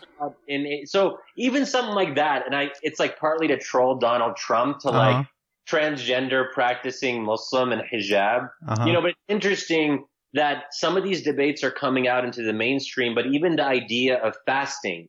There's like a fasting subplot during Ramadan in this show on HBO. wow, is it a, is it even a good show, or, or did you just Like, watch it I- for the plot? Personally, I like it a lot. See, that one of the things that there's always a criticism, Shadi, of the left is that they have um, they're always forcing things down people's throats. Just like you know, even though you're you're kind of saying that they're kind of poking fun for fun at Trump with that show and having the the the hijabi who's transgendered, it, it just seems like so it seems so forced and like you're really pushing it. And because I actually used that example with just messing around with some buddies at work. We are just kind of talking about it. I'm like, next thing you know, the left is gonna peddle a a, a black Muslim transgendered woman who's um just confused with all these different Kharijite. identities. You know, who, who has a Latino parent or something Yeah, like that, you know, or a Latino kid. yeah. Some way just to like roll up every kind of identity into into one person. yeah. It just seems ridiculous. D- d- Wouldn't you agree? So I, I've been criticized quite a bit on the left because I've become a, a bit of an outspoken critic of identity politics. I think it's gotten totally out of hand. There were just, um, and I, I just don't think it's productive for American democracy for us to, um, to kind of just divide divide the country up into these groups and then we identify in this kind of very tribal way. I think there's a lot of things that can be said about it, but it's also it's just over the top. It's performative. It's a lot a lot of it's virtue signaling. I just saw something on Twitter the other day and I criticized it. There was some kind of um thing where you have to fill stuff out for I don't know like law school or some exam or some, some one of those types of things and there were like 10 different options for gender and I'm like I can get 3 or 4, okay? but once we start getting into or but like 10 like Yeah. where where do we where do we say like this is just getting this is it's almost become self parody in a way Yeah, and and people are, uh, at least in the Muslim community, they're getting upset at, uh, you know, Muslim young Muslims following Jordan Peter- Peterson. But then you see like some of the ri- the ridiculousness of the the discourse and where it's going towards. Why wouldn't they? They see Jordan making so much sense on so many levels, and he's making things that are that were complex uh, in terms of old philosophy and stuff, and he's kind of making things make sense to them. Improve yourself, improve your family, and then uh, work on others. You know, it's in a nutshell. That's really what he's saying. I kind of feel that Jordan Peterson is like a classical liberal Salafi. Yeah, Well, he, and I, he takes very complex ideas and he's like, hey, this is the way you do it. Like 12 Rules for Life, his book could be like a Salafi manual or something Ah. if it was about Islam. I don't know. Do you recommend it? I actually, I haven't, I, I've, I've read like little bits and pieces, so I can't really, um, Oh. some people, it's a bestseller, so You're- some you're- people like it. you're friends with Murtaza Hussain. He just wrote a little tweet about it, and he kind of review, reviewed it actually. You know Murtaza Hussain Yeah, from the from Inter- Intercept. From the Intercept, yeah. Right, right. Yeah, he lo- he wrote a little review about uh, Jordan Peterson's book, and he said, you know, he's taking a lot of these, extracting a lot of these ideas from various biblical stories and all these different things, and he kind of um, parceled them into this book. And, and Murtaza's only criticism, really, I think, well, I should save it for in case we can. Yeah, we'll interview we'll, him. We'll, we'll we'll call him on the show, and we'll we'll we'll have him review um, Jordan Right. Peterson for us. I didn't know that Jordan Peterson has a kind of young Muslim contingent of followers. Is that like a thing? Yeah, they're mainly Mad Mom Mamluk listeners. yeah, a lot of like mad Mom because we're, we're we're considered to be like people have labeled us like alt right Muslims or like the alt bro because we like question the fact that we question certain things like like what Sheikh Amir mentioned the Muslim ban isn't necessarily the worst thing since sliced bread. That statement because it's not totally in line with the SJW narrative of the Muslim ban will we get will have us labeled as an alt bro. Yeah, but he- so how do you guys deal with the fact that I mean, the Jordan Peterson seems to like some like a, like some of the folks in this in these circles seems to have a problem with Islam. So he's fine with kind of biblical stories, and they think that Christianity serves a purpose. Well, if you see his recent debate against Sam Harris, uh, or I don't know if it was a debate, but it was just kind of rambling because it was so abstract. But they're not the, on the same page. It just seems like the the people who the left doesn't like, they've they've like, okay, well, if you don't want to talk to us, then we'll go ahead and talk amongst each other. And uh, I don't think Jordan Peterson aligns with Sam Harris on many different levels. No, I- I'll- even I'll give you the even answer. If he may be a little anti-Muslim, Yeah. whatever the case may be, Right. I still think he brings a lot to the table. right. You know, and I, I'm not going to discard. And I, I actually appreciate his mind very much. I like uh, the points that he brings up. I like his traditional values. I like his point of, you know, people should be policing our language, and I, I, I like that. I like what he says. Now, even if he, let's just say he may even be anti-Muslim, as long as he's not saying anything majorly blasphemous, then he's not really going to. enjoy listening to him. I I, will I, listen to try him. to figure out like coming where is he coming from, what perspective, what are his What's making him his tick? yeah, what's his intellectual backbone? I mean, where is he operating out of? Especially when you're talking to atheists, when they uh, they're kind of really forming their own uh, Yeah. ideology in their mind and and their rules of life. That's uh, I'm always curious in that Right. engagement. Exactly. I know one of our alt bro listeners actually said answered this question. He says basically like if he really um believed that we if he agreed with us, he'd be Muslim. So of course, as a non-Muslim, he's gonna have like certain doubts, right? So with that being said, Dr. Sh- Sh- Shadi, we've got to like call this show at three hours, I think, because we uh have to pray Sure, Asr. yeah. So, um, real quick, where can listeners find out more about you and, and how can they engage with you? Yeah, sure. So they can find me on Twitter at Shadi Hamid. So my my name, and um, I, I tweet a lot. Although I am trying to kind of cut down. It's getting it's getting a little bit too depressing for me, but we'll see. Um, and if they want to find my books, they're available on Amazon and your local bookstores and all that. And if you want the full version of the arguments, that's probably the best place to look. And I also write regularly um, for the Atlantic, so you can find my Atlantic articles um, on, on uh, my Atlantic page. Um, and the, I, that covers some of it. Yeah. Cool. Well, we, gotta do this appreciate again, it. man. We got to do this again. Yeah, because there's a bunch of questions that we couldn't even get to. Um, because people send us a lot of questions. Like I said, there was a big push for oh, up to the past year for you to come on. So really appreciate you coming through. we really Uh, hope you come on again. Um, I really enjoyed it. I'd love to come on again. Thanks for having me. I'm kind of happy that I squeaked through this without having to talk about MLI. that was the next. That, That was, was that was the last literally the question. next question, but like we're on the- thirty minutes ago. Like on we clock. we messaged. He's like, "Hey, can you? uh If you don't want to talk about, it, that's fine. Like later." But like he was like, "She was asking about MLI." I'm like, "Yeah," but then we just went on this last subject. I'm like, "Oh, we got to play Asr. We, we can't like ask about MLI and then skip Asr." Yeah. So like. that, that could be a fun thing for the, for another time. Yeah. Maybe, maybe, absolutely. Well, uh, we again, we really appreciate you coming through, and we'll we'll, we'll talk soon. Sounds Uh, good. My pleasure. Thanks a lot, guys. For our listeners out there, if you have any questions or comments, you can email us at the madmamluks at gmail.com. You can follow us on Twitter, Facebook, Instagram. Give us a five star review for our special guest Shadi Hamid and my co-hosts Sheikh Amir Saeed and Sim. This is Mahin signing off for the Mad Mamluks. Assalamu alaikum.